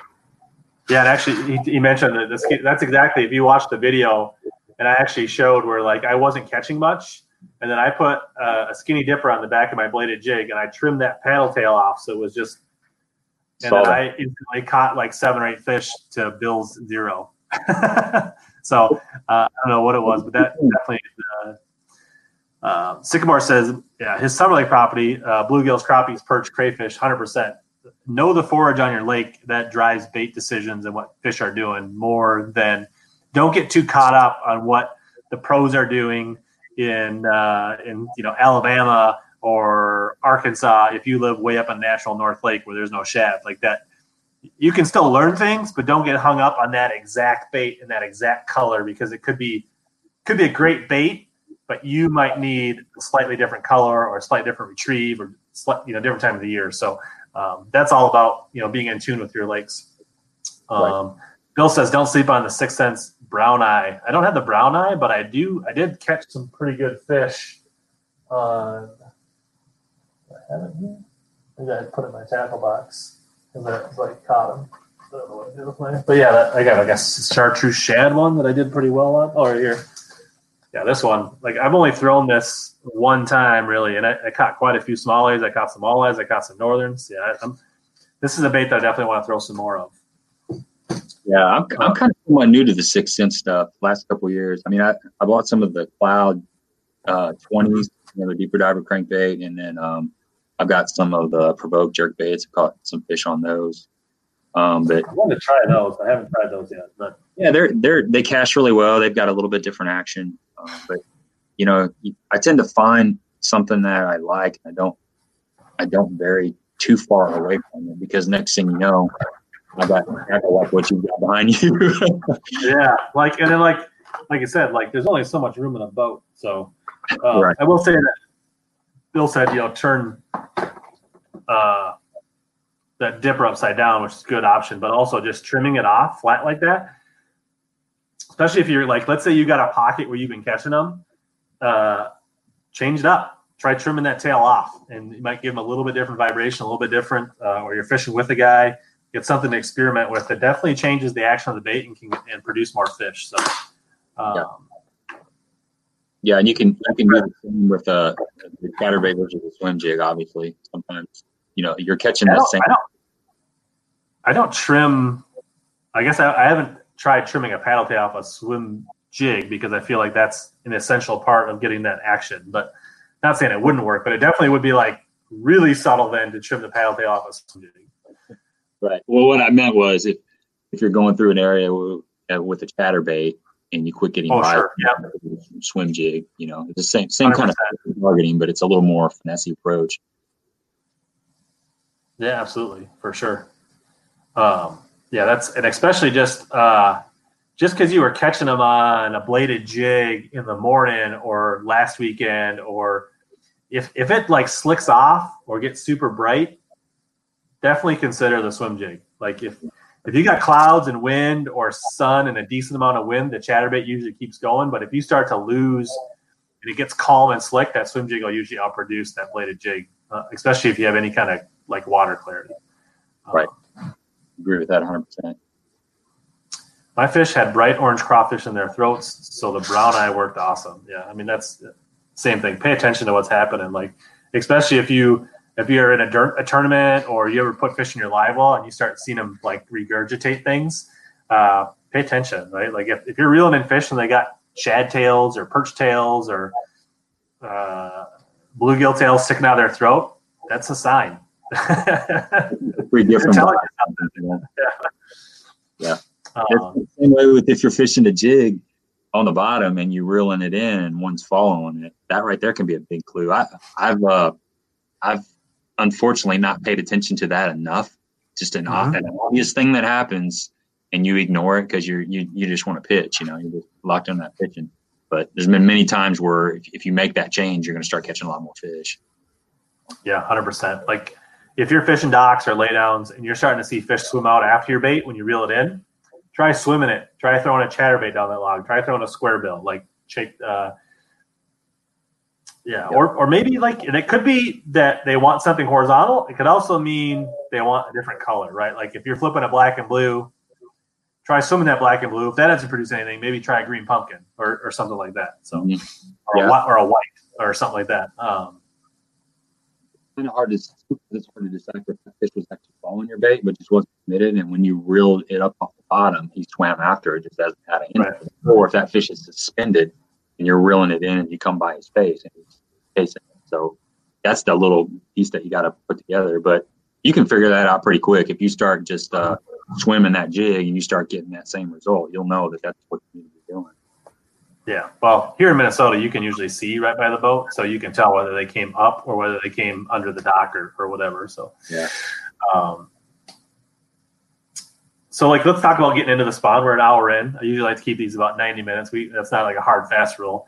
But uh, so, what what do you like? I mean, do you can you see a lot of the fish, or is your water clarity such that you end up just blind fishing for beds? What what is it like where you are? It's a lot of just blind. Fishing. This is the first year. Um, and I mentioned this in a video that I just I processed it last night. I'm here probably Saturday or something. But I'm talking about being on this on this local lake, and it's the first time in three years where I've actually been able to see some fish on bed. Normally, the water is high and it's um, a foot to a foot and a half visibility, and you've got grass mixed in there too. So you really don't see those fish. Um, so if you're not going to be, you know, if they're not going to be hitting the moving baits like we talked about earlier, um, I'm usually I'm dragging something, um, a jig, a tube, a, a, baby brush hog, a Senko, that kind of stuff, and you're just kind of um, you're you're in high percentage areas, but you're you're basically kind of fan casting or you're pitching to laydowns and stuff, places where they'll be um, set up with a bed underneath. You know, they like something over their head if at all possible. they feel a lot more secure underneath there. So um, isolated targets. But if I'm fishing, if I'm fishing like this an expansive weed area, I'm going to be throwing one of those four plastic baits, and um, that's that's really what I key on. You know, um, if I if if a front's coming through and I think I can get them to come up off the bed um, and, and hit a chatterbait or a spinnerbait or swim jig or something, then I'm certainly going to be doing that. But um, on those days when it's kind of bluebird skies and they're not really committing, I'm just going to be fan casting, drag, dragging stuff through their beds. Sure. So two things that makes me think of like one, a lot of times you can use that spinnerbait, chatterbait, swim jig, and they may not commit to it, but they may come up and bump it or roll on it or help you understand. And that's when you know, okay, now I need to slow down in those areas where I had those bites, right? Um, or maybe you go through there quick and you catch a couple and you go, you know what, there's probably a whole lot more here. Then you go back through and and and, and dead stick a Senko or drag something through there, or shaky head or whatever. I mean, I think it's more about what do you have confidence on, um, and something that you're confident in fishing slow. And I think the one thing is like if you do think they're on laydowns, if you do think they're on pad stems, if you do think they're on, you know, grass clumps or whatever, you need to fish it slower if you think they're in the spawn than you would in the summer. Like you need to like fish it through there like there's a bed, like you can see it. Make repeated casts to the juiciest things um, because if they're just guarding, you may need to, to really slow down to, to, or if you go through an area and get a couple bites, don't be afraid to go through there and really mine it uh, with something slow. If you feel, if the water temp is 63 degrees to 66 degrees, if everything tells you they're spawning and you can't see them, you got to fish like they are spawning, like you know they're there. Right. Yeah, exactly. You nailed it. You know, and, and you got to think about it um, slowing down is so key. It's hard to do, um, but it is very important in the spawn because you know those fish don't want that object on their bed. But if it's just only on their bed for a second and then it's moving on, a lot of times they're just going to let it go by. But if you're if it's sitting there for you know three, four, five seconds, and then you're pulling it another couple inches and you're pulling it, you know, you're, you're the odds of them actually picking that up are, are, greatly increased. But it but it is hard to fish slow, especially after that pre-spawn mode because you're used to just whacking them, moving down the bank really really fast, and your mindset is cover water, cover water. You got to completely change, slow down, and it's hard to it's hard to make that transition. It makes it it takes a few trips to make that transition for me personally. You know? Yeah, and that's where that goes back to that experience, right? Like if you've been through enough seasons, you're going to feel that change faster right. and you're going to be able to like make that uh, adaptation. So yeah, nice. So one of the baits I really like when I can't see them, uh, mm when I know them, is a is a ring fry, and I'll throw that on like a four or five on hook, like a Lake Fork ring fry, uh, and sometimes I'll put a really small like you know weight on there or something, or sometimes not at all. But it's I like it because it moves water. It's subtle. It's like a Senko, but a little bulkier, and uh, it does a good job imitating a brim, I think, which fish definitely hate when they're on the bed. So that's a bait that I really like in the spring, uh, especially when I'm line casting. Even when I can see them, it's good too. But like it skips, you can get it around stuff. Um, there's a lot of good baits. I mean, obviously, any stickworms are good baits. Wacky rigs are really good that time of year. Something that has, I, I think, especially where I live and where the, the fish are fairly shallow, something that falls horizontally, like a stickworm, uh, a really light Carolina rig, like what I call a mojo rig. If your if your bait can have a little bit more of a flutter or horizontal fall to it, I think sometimes that coming down in a fish's bed zone will trigger them more than just like a, a tube skirting through there or a baby brush hog. But that's just kind of personal preference. The wacky rig too, you know, a wacky rig. It's, doing exactly what you're talking about. And it's funny you said baby brush hog, but you've been showing all these baits, and I feel like I'm left out here. So I had a couple rods sitting over there, but that's that is one of my. uh Now on an eighth ounce weight, this has actually got a quarter ounce. If I'm fishing shallow, I'll be putting an eighth ounce weight with that baby brush hog on there, fishing those beds, and uh, that seems to be getting a lot of bites in in my neck of the woods through that shallow grass and stuff. And the two works too, and the Senko, all the stuff that, of course, you mentioned Hundred percent, baby brush hog is a completely underrated bait. Um, I catch fish on the river. I get fish in natural lakes. I've caught them down south.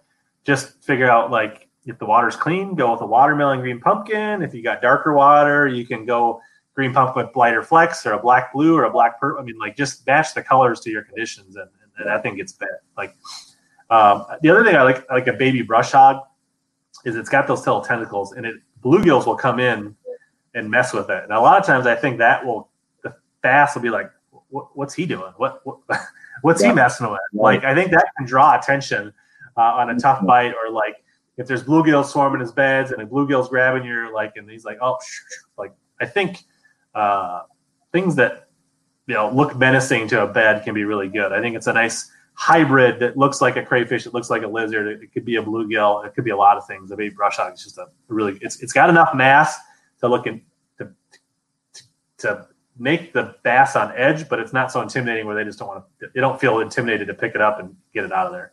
Well, too. Yeah, for sure. Yeah, last several years I've been playing with and around with shake head. Um, so the last thing, uh, on if you're getting bites and you're missing them, like keep throwing in there. Like if your bait's moving off and you're missing them, they're probably like that's a dead sign they're on a bed. If your bait's swimming off and you're setting hook and missing them, keep stick stick with it until you catch that fish. You're going to catch it most of the time. Or you um, get that, that bump. You right. get that bump real hard and you set the hook and it's air. That that's been happening. You know, that's that that, that fish is I mean, I guess is he letting go of it right then, or he's just slamming it to move or, it? No, but or man, blowing it out. It's hard to say without seeing them, and I definitely have seen that too. Like sometimes you need to like. There'll be days where you get like that bang, and you just need to let it sit there until it swims off. Like you do. hard to do. Yeah. But if it's happening, keep presenting back there. Uh, Gary Maynard has had a question for all thunderstorms. How do you fish that 65 degree water? Rain should be warm. Uh, to me, unless it's like when you say thunderstorms, um, as long as it's not like a really bad thunderstorm where it's like really blowing, chatterbaits, spinnerbaits, buzzbaits, reaction baits during that time are usually the best bet. I mean, a reaction bait in the water column where you think the fish are. So right. that could be lipless crankbaits. It could be DT. I mean, whatever, however deep you think those fish are, I definitely would fish reaction baits in that situation. Yeah, and a lot of times look for if you know an area that has a run in, if you've got steep hillsides and stuff, and there'll be little ditches, little drains and stuff that come in off the hillside you can seek that kind of stuff and you're going to have water coming in and that's washing um, just particles, little worms, little bugs, whatever. 65 degrees is warm enough to key on that. That'll attract bait fish. They'll get curious and the bass will come in. I've had a lot of good days in the spring, just just kind of running around the lake looking for little drains and run-ins and stuff. Yeah, in, in our lakes, mostly here, it's got to be some kind of a pipe or a culvert to create that. We don't really have those creek natural drains, being that we don't really have reservoirs. We got more natural lakes, so it's okay. typically got to be a stream. It's got to be a culvert. It's got to be something like that. But that's definitely a good tip. Uh, what's up, Kyle? Nice you can make it. Uh, you missed a bunch. You're going to have to watch the replay. We're, we're already into the betting phase. Um, the lizard is good, definitely, Gary. Um, and that's the baby brush hog does a great job of imitating a lizard. Uh, you know, a lot of things. Um, Zoom super hog is a good one. Right. Uh, what's up, white whale?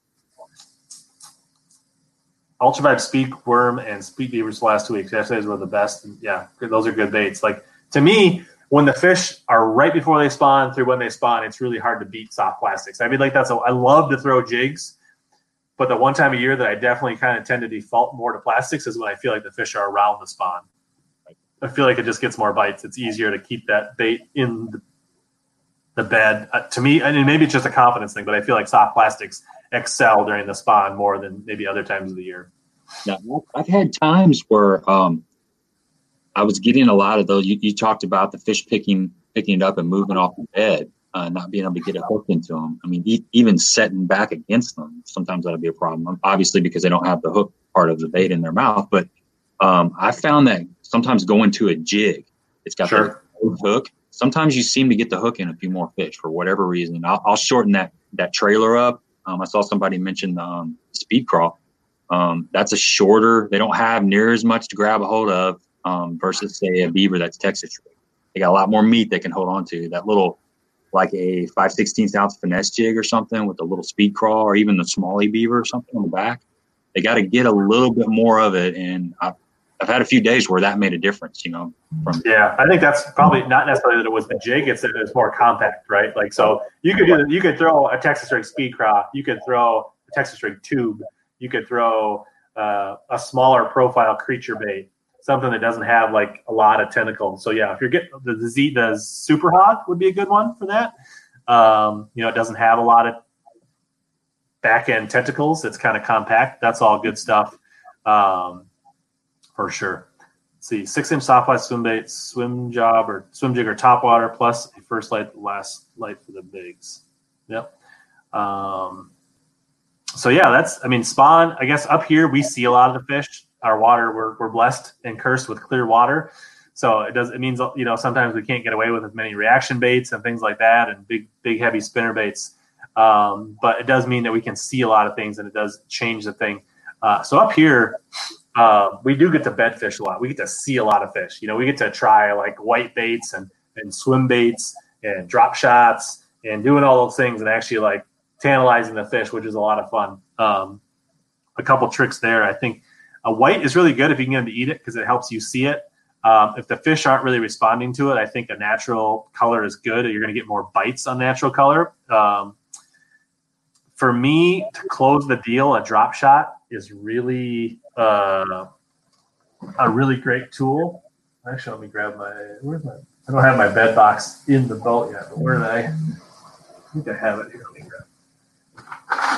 So that's because you can leave that bait stationary. You know, your weight sitting in the bed, but yet you can you can lower. You know, you can put into your line and cause movement without your bait actually moving far.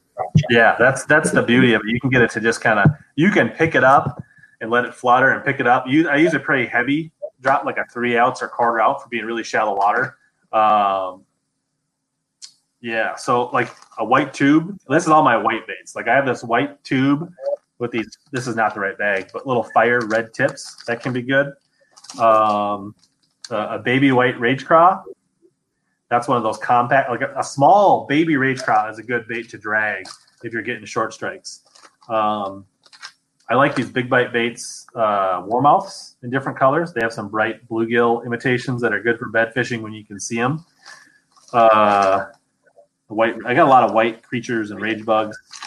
Um, this is probably my favorite drop shot bait. Is this little perch colored tube? It's like a little two inch tube. I it's pretty small, but it's it's bright enough that I can see it. But it's got coloration in there uh, that definitely does a good job of imitating a bluegill or a perch or, or something like that. That definitely would be raiding the nest. And then I'll just put that on a little Neko hook and almost I'll thread it in there. I don't have one handy, but not just nose hook it, but I'll thread it in so the hook is like coming out right where the tentacles are, so that if they do like try to just like like just try to mouth it, they're gonna you got them like you know right. you're you're putting that hook right behind those tentacles, and that can be uh, really deadly. That's a this is a and, and this is a is a good sneaky bait. Um, other drop shot baits I like these little. Josh Josh Douglas got me hooked on these a while back. These little Biovex Biovex colt tails and colt shads. There's this little bright green color that just glows in the water. The fish don't seem to like. They don't really like that, and you can see it pretty well. Um, Oh, so I got some more warmouths. I got a whole bunch of those. My PB ever down in Amistad came on an eight inch white Lake Fork lizard. Hmm. So that's like I said. I mean, don't forget the lizard. Um, here's a. I got a, a warmouth out of the pack. That's what uh, Big Bite Baits, Denny Brauer or uh, sorry, uh, Dean Rojas talks about those. But that's if there if there's a lot of bluegills around raiding the nest, this can trigger fish uh, pretty good. Uh, white lizard was good for Dean Rojas too, wasn't it? The what? Yeah, white lizard was pretty good for Dean Rojas. Yeah, yeah, I think that's what he caught the record on. This yeah. is kind of a sneaky bait. The Damiki Hydra. yeah. Like you can fish that in like a green pumpkin or white, but those something about those tails and those tentacles really float. That can get a fish going, especially smallies. Um, what else sneaky in here? I got some Damiki air craws. I don't really use those, but I got them. Um, um, yeah, I got a lot of warmouths, a few other things. Those are kind of my basic things. Sometimes a little paddle tail swim bait. Uh, there are some things where I definitely will throw like a bigger creature bait. I will throw a swim bait in there. I will have some bigger baits on the deck to sometimes trigger them and get the like like you're just ignoring what I'm putting in there. Sometimes I got to put a big lizard or a big jig or a big creature or float a swim bait in there, and then they'll be like, all of a sudden their attitude will change. And then you can go back in there with the drop shot or the tube and be like, ding, like real quick. So that's some of my my Texas rig and the tube on the drop shot. No, I'm using the exposed hook. I'll show one quick. I'll show you. I don't have a drop shot handy, but let me. Uh, and I think one that's something that's new uh, that definitely a lot of people are is uh, well, I think a, a Ned rig can be really good on a bed. Like that's a type of thing where it's like there's if they pick it up, they got it right. There's that's all hooked. That can be especially for smallies. A Ned rig is is deadly. This is not the right By the way, Ron, Ron says he loves your plastic back. Ron, Ron's the Ron's the Mille Lacs guy that's going to be coming up there next Sunday. He said he loves Okay. the classic bass bass sweatshirt. So shout out to the classic. Yeah, nice. Yeah, that's the I fished a few of their derby. So this is basically what I'm going to do is I'm going to take uh, like a VMC. Can't really see that. Uh, a little straight shank Neko hook, and then um, I'll just thread that on there like this. Um, get that down in there a little bit. It's hard to get the bend in here, but come on.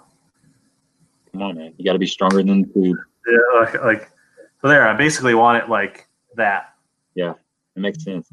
and so I probably didn't get it as deep as I could have there, but you can literally hide that nose in there and then have that hook just sticking out. Uh, I would get it back maybe another eighth or quarter inch there. So it's basically just in front of those tentacles, and then if they grab it, they, they got it. So Yeah. Uh, what Yeah. not deadly for a smallie on a bed? You know that is true. There's a lot of aggressive smallies, but if you've been on Mille Lacs or some other places where they get pressured, they can actually get tough to be can get tough to catch after a while. Um, but um, but these are good. This is good for largies too. Um, a Neko rig can be another good option on a bed if you can see them for sure. That's another underrated one. Um, I think uh, the Tokyo rig. Uh, if you don't like fishing light line, I think you can get by with a power shot for some of these things on a bed. Um, yeah, and a wacky worm, right? Like if they're shallow and and there's a lot, especially I think you got to look if there's a lot of bluegills around and pestering the fish, and you see that fish like chasing away bluegills, then I think that's really a key to me to be like either throw something like a warmouth that's a bluegill representation or a wacky rig where it's gonna do this. They're more likely to be like go and chase it, right? And then they're just gonna eat it. Um, or a drop shot, something that you can keep up in their face. So if they're pushing worm, like whatever it is, if they're chasing baby bullheads or perch or bluegills or whatever it is, uh, getting something up in the water column a lot of times will trigger them. And then some fish like that Texas rig or that shaky head or that whatever right down in the nest, like in the spot. So every fish is a little different. You got to just got to have three, four, five good tools in your quiver, and then just rotate through them to see what that fish reacts to. Yeah. Bottom line is you can you can see it, so you can tell what's going on, which is nice. I'm kind of jealous, man. I, I've done that, you know, every once in a while, like the Lake of the Ozarks and, and uh, some Mhm. there's other lakes where I've been fortunate enough to be there when they're on bed, and I've got to do some Sure. fishing. But and typically, I'm I'm around this area, and no, it's just a kind of fan casting type of deal. You're fishing for spawners, but you're not doing them. Um, so you want to you want to talk a little bit about the post spawn maybe before we Sure. get there, yeah, because that's we're kind of around here we're kind of getting towards that, and that like we said earlier, that's kind of when your your shad spawn and your bluegill spawn, that all that stuff's kind of kind of coming into play. And the the one thing that happens that I really look forward to is these the grass starts matting up a little bit in our area, and then you start getting into that punching deal. I love I love the punch. It's it's um something I've kind of just really focused on the last couple years. I try to pick out a new technique every year. This year I think it's going to be deep cranking, but last couple years I've been working on uh, punching, and so I'm ready. I'm ready for that to start happening. So those, you know, in the post spawn, you, you're going to have a group of fish that's going to kind of hang around in the grass, and then you're going to have a group that will typically go offshore a little bit, somewhat. And it also it depends on the bait. Um, if your water stained, the the shad population will typically stay shallower longer. Um, but if your water is clear, you're going to see that move. You know, there's going to be there's like I said, there's going to be some fish that just stay in the grass, and there's going to be a group follow the the shad out and set up offshore. Um, but I'm usually going to be targeting targeting you know that those shallower fish in the post spawn because they're all going to be kind of resting up and trying to feed up before they start making their way to their summer summer areas, summer hangouts. So that's kind of what's it's a, for me. It's like a frog toad um, punching and then swim jig on the outside of the grass line will come into play. But that's that last. It kind of gets kind of tough there for a little bit, and then they start feeding up. You got a really good grass bite going on for several weeks, and then you can go do what you want. You know, you can stay shallow, or you can go chase those offshore fish. So you got you got some more options there. So what about what about your neck of the woods? What usually goes on up yeah. there? Oh, Gary said shad or chase spinnerbait. So to me, I'm not a shad spot expert, but that tells me there's a shad spot happening, right? Yep, yep. That's a that's a shad thing. Yeah. So and I had that happen in the last couple days too, or last couple weeks. So that's a telltale sign that the spawn is close to the end and they're about to be post spawn and the shad are good, right because like there's I mean every year is a little different right in the water temps, but that usually tells you that you're going to be trans. That's a visual cue to you that if you're seeing that shad spawn, if you're seeing the shad following your swim jig, following your top water, following your your bladed jig spinner bait, that that's that's the transition's about to happen or it's already happened, right? So right, yeah, you're right on the you're you're right on the end of that spawn going towards the post spawn right there. That you, you know your bait fish are doing that. Yeah, that's and that usually happens. That shad spawn usually happens in low light conditions, low light periods. Mm-hmm. First first hour or so in the morning, in on a cloudy day, it'll go longer. If you got steep hill and you got shade on there for a little bit longer, it can last till you know nine or ten in the morning sometimes um, underneath docks. Um, I've, I've been seeing the gizzard shad up in the grass the last couple weeks spawning, which is which is kind of cool. I'm talking eight to ten inch gizzard shad up there, and uh, you think they're you think they're brim or bluegill swimming out, but you get a good look at them, you'll see the little black tail mm-hmm. shad. So that that that was happening a couple weeks ago, and that was kind of my mental trigger that you know this is starting to transition. This is this is happening, and um, once those fish figure out that that's going on, once the bass figure out that the shad are up there doing that, you can have some really good days. It just it kind of takes them, in, in my opinion, or from my my experience, it takes them just a little bit to figure out that that's going on. But once they figure it out, they start finding out how to hoard those fish, and it can be it can be epic. You know, your top waters can come into play, your jerk baits, anything that's white will work if you get into the right situation. Yeah, absolutely. So definitely, this is where things definitely start to like differ from where I fish. So one, we don't have any shad, so there is no shad spawn. Even on the Mississippi River where there's shad, guys that I know have fished the river their whole life, obviously they spawn there, but there is not like a shad spawn. Like they don't know where it happens or how it happens or like it's not like you're talking about or what they talk about down south. So that, that's interesting. I, I really want to to get on that sometime because I think that sounds like a ton of fun. But so yeah, like for us, the the bass spawn. Uh, a lot of times the crappies are right in there around that same time. um, it happens fairly shallow. You definitely see it here visually almost on all of our lakes, except for so there's a few that are dirty, but the great majority of lakes you're going to see them. Um, and then to me, there's a certain amount of fish that get out pretty quick. Like they'll start getting on those outside weed edges really quick where the green weeds are coming up. There's also a certain amount of fish that like to lag shallow, especially some of the bigger fish. Like those big females will tend to lag, and I find it's a good time to throw that ring fry or that jig um, around uh, pad stem clumps, boat docks that are shallow and weedy uh, laydowns, isolated cover tend to be able to pick off some really big females that are just recovering, recovering, recuperating before they, they they make their migration out to that deeper water. And some of them stay shallow all year, but uh, it's it's kind of a typically where our fish spawn and almost all the lakes there's a lot of grass, especially when we're talking about largemouth, where they can kind of go into the grass clumps, they can kind of find some cover, they can kind of rest, eat a few bluegills, and head out. Um, we do have a bluegill spawn that usually comes in right on the heels, uh, and obviously they spawn in, in several ways. Um, so fish will definitely stay shallow. We definitely have those fish uh, that will prey on the bluegills and get the revenge. That I'd much, you know, early post spawn, I'd much rather target those uh, nest rate, uh, bluegill nest raiders than going out deep right away. Um, but you can definitely get out and start fishing jigworms on the weed lines and stuff like that, and drop shots and, getting out there really quick. Um, the top water start to play very shortly um, over the grass flats as well. A swim jig is a good good way to cover water in Minnesota post spawn, uh, just to figure out where they are. Then fish they come up and they'll chase. You know, uh, a bluegill colored uh, swim jig is really good to help you understand where those fish are and help you and track them down. Um, five best baits for post spawn. Um, I would say a Neko rig, uh, a weightless ring fry like this, fished around shallow cover, skipped it under boat docks, things like that. A swim jig to cover water. Uh, a frog will start to play in that immediate post spawn, especially if they're chasing bluegills. That's a fun way to catch fish that are targeting bluegills is with a frog. Um, number five. Mm-hmm. Probably just a jig. just because. Yeah, uh, what about you? What, what's your five post spawn? Uh, I, would say the frog, the punch rig, um, wacky rig. It's hard to say. It's hard to keep it to five.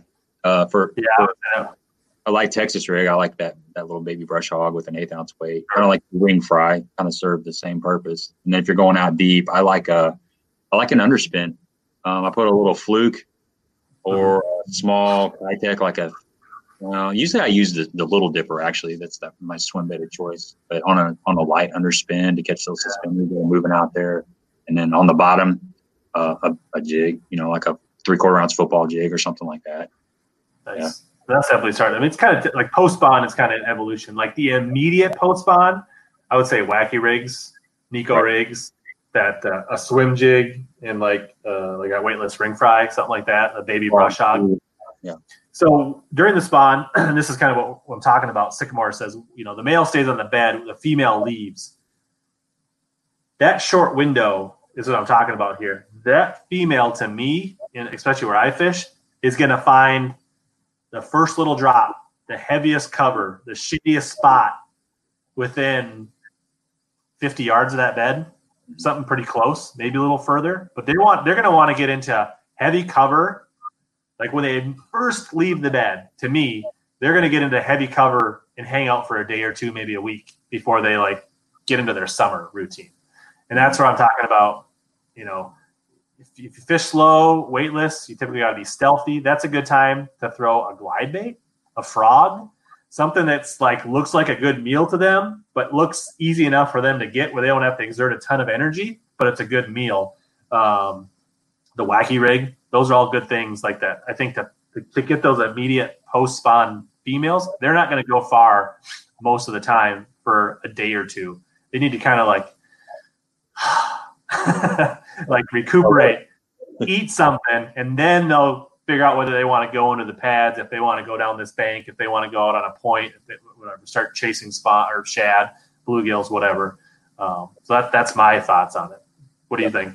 I'm with you on that. You'll you'll go you'll catch um, you'll catch the bucks, and a lot of times the the females are hard to come by there for a little bit. There's a little short period where they're it's a little bit tough, but I don't think they go far. I really don't. I think they're uh, they're tucked up in the cover, like you said. They're gonna they're gonna go to a little bit deeper water, draw, but they're not gonna be that far away. They're gonna rest up, and I think yeah they know they know that those bluegill they know that there's more food coming shortly a lot of times, and uh-huh. like said, some of them going to move off and some of them are going to hang around. And then that's going to last for, well, that can last all the way through the summer for, you know, those shallow fish. That can be a, that can be a solid month for those right. ones that are waiting for those bluegills to roll in. Yeah. So I would say look for the heaviest, thickest cover closest to the spawning area, right? To the beds and slow down. Right. Like don't just throw a spinnerbait by a big weed clump. Drop something in there and let it multiple times. You know, don't just fish by a, uh, a weeded up laydown. Get in there and like pick it apart. Um, right. Yeah, you got to be a little more thorough. You definitely got to be more, a little more thorough. And and those offshore fish, this the same way they came in is the, the way they're going to go out most of the time. You know, they're gonna if you got a flat in the back of a pocket and you got a secondary point and then you got a main lake point, you're they're gonna sit on that secondary point sometimes. So you just kind of you kind of got to work in reverse, you know, for those offshore fish. And as far as the fish that are going to stay shallow, you know, kind of the same thing. They're going to be on the outside weed edge holding there. And Just you just covered it, and basically what you just said, man. Just uh, just about being thorough, being patient. But um, it can get tough though. It can get kind of, you know, it it's the the post spawn blues is is a real thing. I've had some days where it gets pretty tough, but but there are windows that when, when they do decide to feed up, um, I, I always think of Kentucky Lake. You know, it's it's a tradition when they go out to the ledges, they make their way out to the main river channel. But there's a period in there where it's pretty tough. They're in transition. Um, they're they're going to swim. Let's just say they're going to swim a thousand yards to get to that ledge from their spawning area. There's a uh-huh. period of time where they're in between, and, and they're hard to find. They're like a ghost fish. But all of a sudden, they get out there, it's game on. If you can find them, um, they're hungry. They're ready to feed up. They've they've done what their their mind is focused on feeding up. So if you can if you can locate those pools, you can get you can get right in a hurry and get really really good. It just takes a little time for them to get out there. Yeah, absolutely. And then that's like really where getting in that post spawn, depending on where you are and the type of lake and the forage, that's where it really it starts to get diverse. Like so, like you really got to start thinking about where do those fish want to go, where do they want to be, what do they want to be eating, and that's where you really just have to start using your mind on what lake you're fishing to make those good decisions. So, yeah, definitely. Um, you guys have that mayfly hatch up there too, right? Yeah, that's definitely uh, it happens on our bigger bodies of water, and then it's definitely on the river happens a lot. Like, okay. uh, so like Mille Lacs has a big fish fly hatch. Uh, the lakes, the smaller lakes around those big lakes will have it, but it's definitely not all the lakes. Um, it definitely can do some weird things for smallies. It, that can be a good time to throw those little stupid hair jigs, like those little 16th ounce hair jigs. Uh, on the river, it can be a good time to really downsize and throw a really small quarter ounce popper, really eighth ounce buzz baits, uh, things like that. yeah. Yes, we don't have the. We, actually, we do have a little bit of a mayfly hatch, and I've got to experience that a couple times. Um, it's nothing yeah. as as what you have. We have a lot of dragonflies though. That can be. That's kind of an overlooked pattern. That usually happens uh-huh. late summer. Um, that's when your wacky rig can come in, like a June bug. If, if you find that the the dragonflies in your area are like that dark blue color, which is pretty common, they'll yeah. be a light blue, and I don't know my dragonfly species, of course, or anything about them, but I do know what color they are. Um, so if you just take a little four inch stick worm wacky rig when that's going on, or like an ultra vibe speed worm, um, Texas rig weightless and reel it in, something about that in my areas will trigger some really good topwater bites when that dragonfly hatch is going on. Those those small those frog junior frogs. Yeah. If you're seeing, if you're seeing those dragonflies, like I think you just did a video about that, but I think that's a good time to bring those back. Uh, is when you see those. Like yeah, sometimes just like a, a, a and I would say a, a, a, wacky rig could be good, but and probably like the four inch sometimes, right? Like you might want to, uh, or rig it Texas rig. If you're on heavy cover, just rig it Texas rig. Uh, and, and you can almost just like swim it and let it flutter a little bit. And like you don't need to fish it super slow. You just need to kind of bring it in, let it drop, and like hit because they're usually around pads or weeds or like so you're going to drop it in pockets and things like that. That can be uh, can be really good. they like that shape, you know, that. Pencil shape. Right. The dragonflies thorax or whatever it looks like body. So. Absolutely sneaky good thing, like for sure. I don't think you need to go out and get like those weird dragonfly baits. Like that's I don't think that's overrated in my book. Suckered into one of those like the Lunkerhunt dragonfly. active. yeah. on clearance, and I thought, well, um, I don't know. I haven't, I haven't taken it out of the pack yet, but I, yeah. I did. I did get suckered into that. It All right. Well, thanks, guys. That are some guys are tuning in, some guys are rolling out. I appreciate everybody that stopped by. I think we got a few more minutes here where to go. Unless are you good on time still? Yeah, dude. I'm, I'm good. All right. Um, so yeah, we were just kind of wrapping up the spawn. Um, I guess I want to touch on a little bit. Like I was gonna to uh, pop this up. Just on people that maybe aren't familiar with uh, your channel. So Tin Horse Monty on uh, on the old YouTube. Uh, I guess maybe maybe like give people a clue on like I guess you do you stream as well. I think you stream on Monday nights. What time and what? Yeah, um, I do a stream with Backyard Bassin on Monday night, seven p.m. So one week it'll be on his channel, and then the other next week it'll be on okay. Sure. Um, Cool. And then, like, what if you want to summarize, like, what types of videos do you do? We kind of talked about where you are, but like, do you do tournaments? Do you do fun fit? Like, what what do you what kind of describe your right. niche or your what you value you bring? I guess, or what's what's interesting or unique? I guess. Yeah, I'd say majority of my uh, videos are geared towards um, somewhat local um, bodies of water, but also stuff that you can take and, and use anywhere. So um, I do a lot of day trips around here, and I'll go and kind of capture my day. And I try to I try to take time, um, which which you know is hard to do while you're fishing as a you know um, a YouTuber. But I try to take time to talk about the things that I'm using throughout the day, what I'm kind of looking for, my mindset. I'm trying to put a pattern together. Um, different different scenarios. I, I just try to teach a little bit, you know, of what I know, which at times isn't much, but I try to share share as much of that information as I can. And then I do I do some tips and technique stuff. I do do some tournaments. Um, I did. Uh, I'm fishing the Ozark division of the BFLs this year, and we got one tournament. We got one tournament in on Table Rock and one on Lake of the Ozarks, but unfortunately, our April and May tournaments were pushed back to September. So I'll have um, I'll have a Truman tournament, another Lake of the Ozarks tournament going on there, and then I fish some uh, some local um, tournament circuits. We'll have some Wednesday nighters coming up here in a couple weeks. I'll be doing that. Uh-huh. I got some Bass Club stuff, tournament footage. Um, but and then I, and then I also have some um, you know some John boat stuff on there. I did some John boat modifications to a new boat I bought. So I went. Yeah, I was just going to ask you that. So like for people that are like John boat, small boat guys, like I think you got some good videos on there on like maybe how to set it up, how to how to make a fishing boat uh, into like or how to, how to get a flat and make it a fishing boat or like give it those upgrades, those small tweaks to to make it a bassin boat, I guess maybe instead of just a duck boat or a fishing boat. Yeah, sure. Yeah, try to try to make a small boat fish like a big boat. And it's uh, I've had aluminum boat for forever. Um, I also got a 20, I got a 520 too, a Ranger 520, but I don't I don't get that out quite as much. That's fixing to change because we're building a house and we're going to be right next to where that yeah. stored.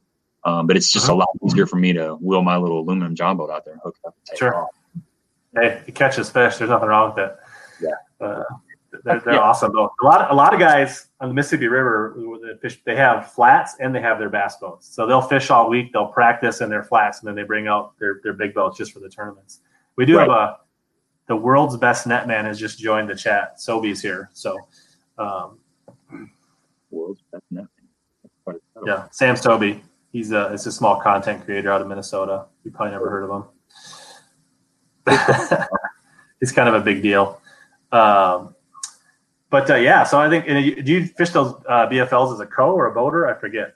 I fished as a co. Yeah, I fished, Sure. I fished the, the LBL division, which is the Lake and Barkley division, for about five years, and I kind of took a break from there because the lake was kind of on a decline, and and the the uh, the rates, you know, the entry fees kept going up, and it kind of got frustrating. Um, some of the local tournaments, I fish as a boater, as out of the front. You know, I'll do some tournaments, but um, I have intention intentions of going to the boater side eventually. Um, but that's that's basically a nutshell. That's kind of my my channel. You know? So I, I man, I enjoy it. It's fun. You know, it's it's uh, I don't get to go fishing as much as I as I like. So when I'm at home reviewing clips and days on the water and doing my editing, it kind of makes me feel like um, fishing again in a way, in a sense. Right. You know, it just it kind of fills in a little void. So Yeah, hundred percent. Uh, so as you said, like September and October on the Ozark Lakes, like that just screams to me locking a chopper or a, a plopper and a buzzbait and just Yeah. like all day. Like get your shoulders ready, get get in shape. Like just right. it's like like, like Yeah. uh, Yeah, it's that's a big deal down there on those Ozark lakes. You know, you always hear about that black buzzbait in November and the, and the Whopper Plopper and the and the toad and of course a jig. Jig is always good down there. Um, Yeah. that's I mean, like, kind of mercy of what your your boater is going to do, but like be prepared to throw a topwater all day and just cover banks. Like yeah, that could be a deal. yeah. Um, before we get off here though, um, great job the other night on your stream with the bait man. Really enjoyed that, and it that um, that kind of gave me some insight. I didn't realize that you had a lot of tournament experience over the years, um, and I didn't realize your knowledge of all those baits and stuff that are sitting behind you. You got a that was pretty impressive, man. I enjoyed that stream. I watched it. Uh, I watched it a time and a half. So, so good job. And then the then the stream. What was it last week? Where the, the bait builder was on there. The guy that uh, guy yeah. made the baits. That was pretty cool too. So you're. I think those. I think those. Like I know they're a little expensive, but I think those will catch them where you live. I, I, I was looking at them pretty hard, man. I was they look like uh, how he said he took that big block of resin and he used like mm-hmm. the, um, what was it? The, like a CNC machine or something to router them out, basically. Yeah, the two yeah. halves and he's like bonding them together, and so it's it's really unique. Uh, I haven't fished them a ton. Impressed with them so far. Uh, so, yeah, good stuff, man. I've, I've enjoyed a lot of your stuff. So just uh, yeah, and, on the back. One thing about one thing about creating content, you definitely don't like get as much time to watch other people. So I've been trying to catch up on some of your stuff as well. Um, because like, but I found that like these streams are a good way to like keep a rhythm. Like it's a good way to put out a decent chunk of content and decent amount of watch hours and just kind of do it on the fly without. I mean, you could have good content without editing it for four hours, like uh, with having a guest like this. I think it's really good. Uh, yeah, I enjoyed it. Yeah, we're definitely have to grease it. My motor's not working so well, Sobe, so you might have to take mercy on me and let me uh, ride in that Vexus one time. Yeah, if you haven't checked out Sobe's channel, you might want to check that out. He's he's uh he's he's legit. Like he's uh he uh he's a super good dude. He's an all right fisherman. Um, but uh, his videography, his videography and editing skills will put ours to shame. So you can definitely learn some things from uh, Good. Sobe. So good. I'll, I'll, definitely have a look for sure. I'm always but uh, yeah, we and it, actually, if you want really good, we each did a video. We fished a fun tournament in October uh, together, and we we just smoked them. It was a ton of fun, and we we both did a video version of that, and it uh, it, it, shows you how much better he is at video content creator than I am. Um, but uh, it also shows who caught the most fish. So. Yeah. um, but yeah, for sure. So I think we're kind of wrapping up. I think we'll probably do more of this. Maybe I'll jump on one of your guys' streams sure. uh, if you'll have me, or down the road we'll pick a different content and have you back on. I mean, we had some some good vibes here. Uh, make sure you check out Tin Horse Monty. Uh, if you're not subscribed to me already, Hellabass, uh, you can find me on social media at Hellabass uh, and just about anywhere. Um, and I think you have an Instagram. I don't know if you're super active there, but that's what at Tin Horse Monty six. Uh, there'll be links down in the description to all that. There already is. Uh, and then once the, this goes live, it'll be in there. Um, so yeah, make sure you check out his. He's got some good content. Uh, you definitely can learn some things, especially especially if you don't live in the northern half of the country. Uh, actually, some of your content will probably be a lot more relevant to people that have shad and some of that stuff. So I think there's a lot of valuable stuff out there too. Uh, and I think uh, you know I kind of say there's an evolution of like fishing channels, and I really feel like uh, I'm here to like teach people how to fish, and I want people to learn stuff. I want to entertain you a little bit, but I also want to teach you a lot. So, um, you know, it may not be quite as flashy as some of the stuff that's out there, and it may not be as outrageous. But I think if you really want to learn fishing, some of these smaller, moderate channels can really help you catch some fish. So, yeah, I agree with that 100. percent That's kind of where my mindset is too. You know, um, I don't hide anything on my channel. If I'm catching on, on a certain bait, I'll throw it right in front of the lens and show it to you. Um, talk about mm-hmm. why why I, why I'm fishing that. Um, which sometimes I feel may hurt me. Um, these bodies of water that I fish are small. You know, a lot of guys will won't tell you. They'll tell you they're on lake decks, but I would like somebody that's in my area to know of that lake and be able to go there and maybe duplicate something that I did and, and, have a great day on the water and catch fish, you know, because you can't take this knowledge with you. And um, I, just just the fact that there's been several times, and I know this has happened with you as well, where somebody will stop me on the water and say, "Hey, dude," or talk to me in the parking lot, and say, "Hey, dude, I watched that video you did at such and such lake, and I went there and I fished those same kind of areas with similar baits, and I, I had a great day. Me and my buddy caught fish." And to me, that hits me right there, man, because that's I'm like, dude, that you couldn't tell me anything better because that's what I'm trying to do. I'm just trying to share a little bit of something, and I like these. Uh, a lot of a lot of the comments are really nice too because people will share stuff with you too, and we're all kind of sharing, trying to help each other catch more fish and have fun. Life's supposed to be fun, you know. Life's not supposed to be a bunch of secrets and you know taking all the the accolades for yourself. I think you should really really share and try to help people catch more fish. So, yep. Somebody asked for a link to Sobi's channel. You SOBI, you can't miss him. He's got 44,000 subs. So I don't know that he really needs a link to his channel, but trust me, you can find him if you search SOBI. Yeah. Um, uh, somebody, uh, DJ wants to know: Are you are you putting up a video of you and Phil? Yeah, I'm working on that, dude. I got a, geez, I've got three or four videos ahead of that one. I'm getting really backed up. I, you know, it's crazy how if you get a little bit lazy and you just kind of let these clips sit on sit on the SD cards, next thing you know, you got four or five videos sitting there. So that one's like number four. I finished one last night, and I got another one a little grassy from a from a tournament over there, and then the Wappapello one will be next. But um, guys that are here from my channel, go please go check Hella Bass out. Give him a give him a watch. It's good stuff. Lots to learn there. And like he just said, speaking about his um, followers um, on my channel being south, you can learn a lot from from up north too, from the guys that are watching, they're coming here from my channel. So, and we'll definitely have you on um, on our live stream sometime in the near future, man. If you'll and I can definitely teach you how to up here. So. all that, yeah. Yeah, we got chain pickerel around here. The grass pike, we call them grass pike. They're little chain pickerel. They, yes, they're like Yeah, they don't get like I mean we get pike. we got muskie too. We do have muskie in some of these lakes down there. We actually got a uh, a world class muskie fishery. It's called Kincaid Lake. It's in southern Illinois. It's got Sure. some 48, 50, 52 inch fish in it. So, um, but yeah, man, uh, we'll have you on definitely. Be great to great to chat.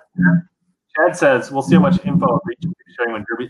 Hey, you go watch my tournament recaps last year. I wasn't holding anything that You can see every single fish catch except for when my batteries died in my GoPro. Like I'm not afraid of nothing. Like you can go back and see where I caught all those fish in the state tournaments and all that stuff. I, they're all there. I do recaps. I'm not hiding anything. So I mean, like yeah, like I'm not going to show you. I, I typically won't launch the practice video until after the tournament, but once the derby's done, it's it's all coming out. Like I'm not I'm not worried about it. Like Yeah. So Well, if you know the lake, if you know the lake that the video is on, a lot of times you can find some of those spots. and like tournament tur- tournament videos are are most of our most of the tournaments I'm fishing are bigger tournaments. Um, and so I'm putting the name of the lake. These are like big tournament lakes. Like so I'm not like it's not. I mean, a lot of the things I do, um, I don't typically name the lake, but I'll let you know a little secret. I fill out an Omnia fishing report on all my lakes. So if you want to know where I've been, let me just uh, uh, let me uh, just show you guys something here. Cool. Where's my? Let's see here. Uh, bear with me. All right. Let I me, wasn't uh, trying, I wasn't trying to show throw shade on you either by by saying that. No, no, it's fine. Uh, oh, thanks for joining, Bill. Um, just a second. Uh, now my, my my true friends are showing up. The ones that uh, that want to give me the most uh, grief. Let me uh, That'll be one over. moment. I think that's the one I want. All right, now we got. Uh, yeah, there we go. So, Omnia Fishing, in my, if you go into my public profile on Omnia Fishing, which there's links in the description, you can see fishing reports from everywhere I've been lately. So if you're wondering what little sneaky lake I'm on, I'll put it here. I won't like blast it out on YouTube, but if low key you want to go in through here and catch them, that's where you'll know where I've been fishing. So there you go, and then you can see the links to the the products and things like that that I've been catching them on. So there's your sneaky tip. Um, and then Omnia Fishing, if you guys, they're they're really cool, up and coming um, uh, tackle company, and uh, there's links down in my description. If you guys want, you can use the code. I'll put this in the chat right here. That will save you 15% on just about anything they have. So I know Tackle Warehouse isn't running any sales right now because they're so behind. So if you want someplace that you can save a little money, uh, and they have a lot of the bait. You know, most of the stuff want. They got Zoom, they got Sunline, they got Gommies, they got Strike King, they got a lot of the stuff you're going to jackhammers, things like you know. You want to save fifteen percent on jackhammers? Check out Omnia Fishing and use that code. So It doesn't want to say fifteen percent. yeah, hey, and they got free shipping and stuff like that, and they're they're not backed up, so they're shipping like same day or next day. So like if you live where you live and you ordered something on a Monday, uh, I'm guessing you'll have it on a Wednesday with no shipping. So Yeah. not a bad option. I like supporting those smaller, semi-smaller companies. You know, Tackle Warehouse has got plenty of business. I mean, you know what I'm saying? Yeah. They're not gonna they're not gonna die without you. or one of if five of us go shopping at a new place, Tackle Warehouse will continue on. and I still shop there. I mean, there's stuff that they got. They, they have stuff that you can't get anywhere else. Um, and so that's. Uh, but Omnia is legit, and they're up and coming, and they're they're adding stuff all the time. So they're definitely worth taking a shot, taking a look. Um, so, but uh, yeah, I think we'll we're, we're creeping on two hours. We had uh, almost 30 viewers there, so that's like a new record for me. I don't know what kind of numbers you guys pull on your stream, but this is only like my third stream, so we're, we're climbing. We're not quite Bateman, where he hit like 1,100 viewers the other night, which I was like, that was nuts. Um, but uh, keep tuning in everyone, tonight. Next week, I kind of am targeting a swim bait show. Either uh, a buddy of mine that really likes swim baits, or I might try to have the uh, the founder of Dream Smasher Swim Baits come on, talk about his baits as well as talk about swim baits. He knows a lot about glide baits and swim baits in general. So I'm kind of thinking a swim bait show next week. So watch my community tab, watch for announcements on social, um, Instagram, Hellabass, uh, do a swim bait show next week. So I think that's a tentative plan. Cool. I'll be watching. I'll be tuning in. If I'm if I'm not on the water, I'll definitely be checking it out.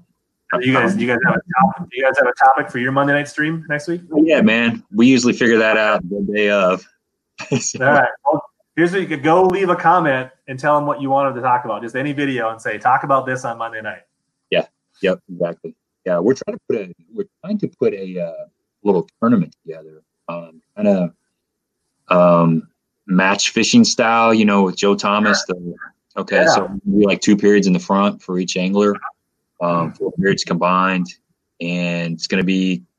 Well, I thought it was just going to be bragging rights, but come to find out, the loser is going to have to wear a pink shirt that has some kind of saying yet to be decided on the back of it, and they're going to have to wear that shirt in their next two videos. So that's So that's you and, backyard. Is that yeah, me and backyard, yeah. So that's going to go down. I think uh, not this upcoming Wednesday, like actually next Wednesday. So a week from today, I think is the date that we set. We're just going to go to a uh, a local local uh, lake. It's about a hundred and fifty acre lake around here, and he just blew his motor up, so he's got to fish out of my boat now. He, he lost the option to fish out of his boat, so we'll be on my we'll be on my sixteen foot aluminum boat, um, duking it out, man. I'm, it'll be fun. It'll be a friendly friendly competition, but there is a little bit of sweat on the line. I think that, that whatever's on the shirt should definitely be like a tribute or an homage to the other person's like, you know, like Yeah. they're better than me. I wish I, I like I'm that person's bass boat jockey. I'm like I don't know. I'm I'm, I'm, I'm a good net man or, or something like that. Yeah, you're right. We're trying to we're still trying to come up with that, and, and, and like on the live stream last week, we told people to comment on if they've got any ideas, family friendly, of course. right. So we'll see what happens. And that's What- gonna that's just you just gonna record that or is that something you're gonna try to do live? I missed that.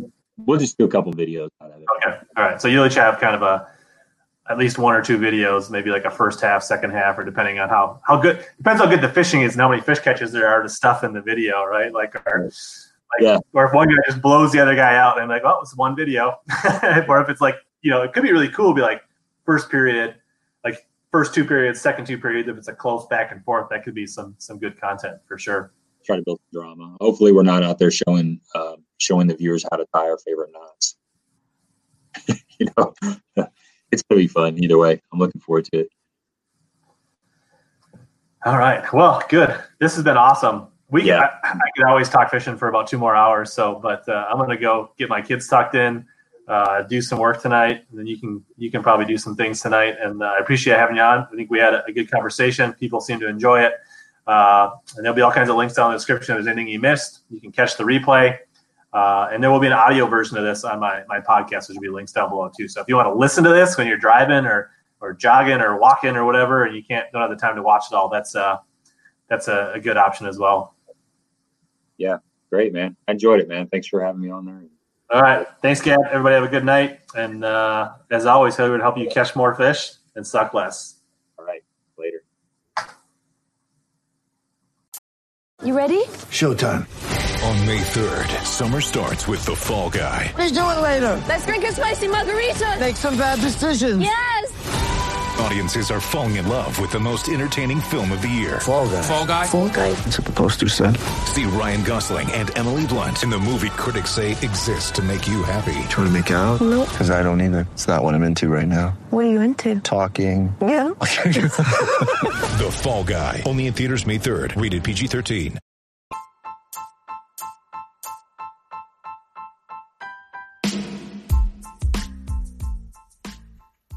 As always, thanks to all of you that hung in till the end of this podcast. This has been another episode of Hellabass Bass Fishing Podcast Experience.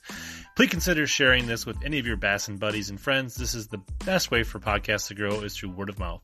Also, don't forget to search Hellabass on Instagram, YouTube, Twitter, or just about anywhere else so that we can connect in more ways. As always, here to help you catch more bass and suck less.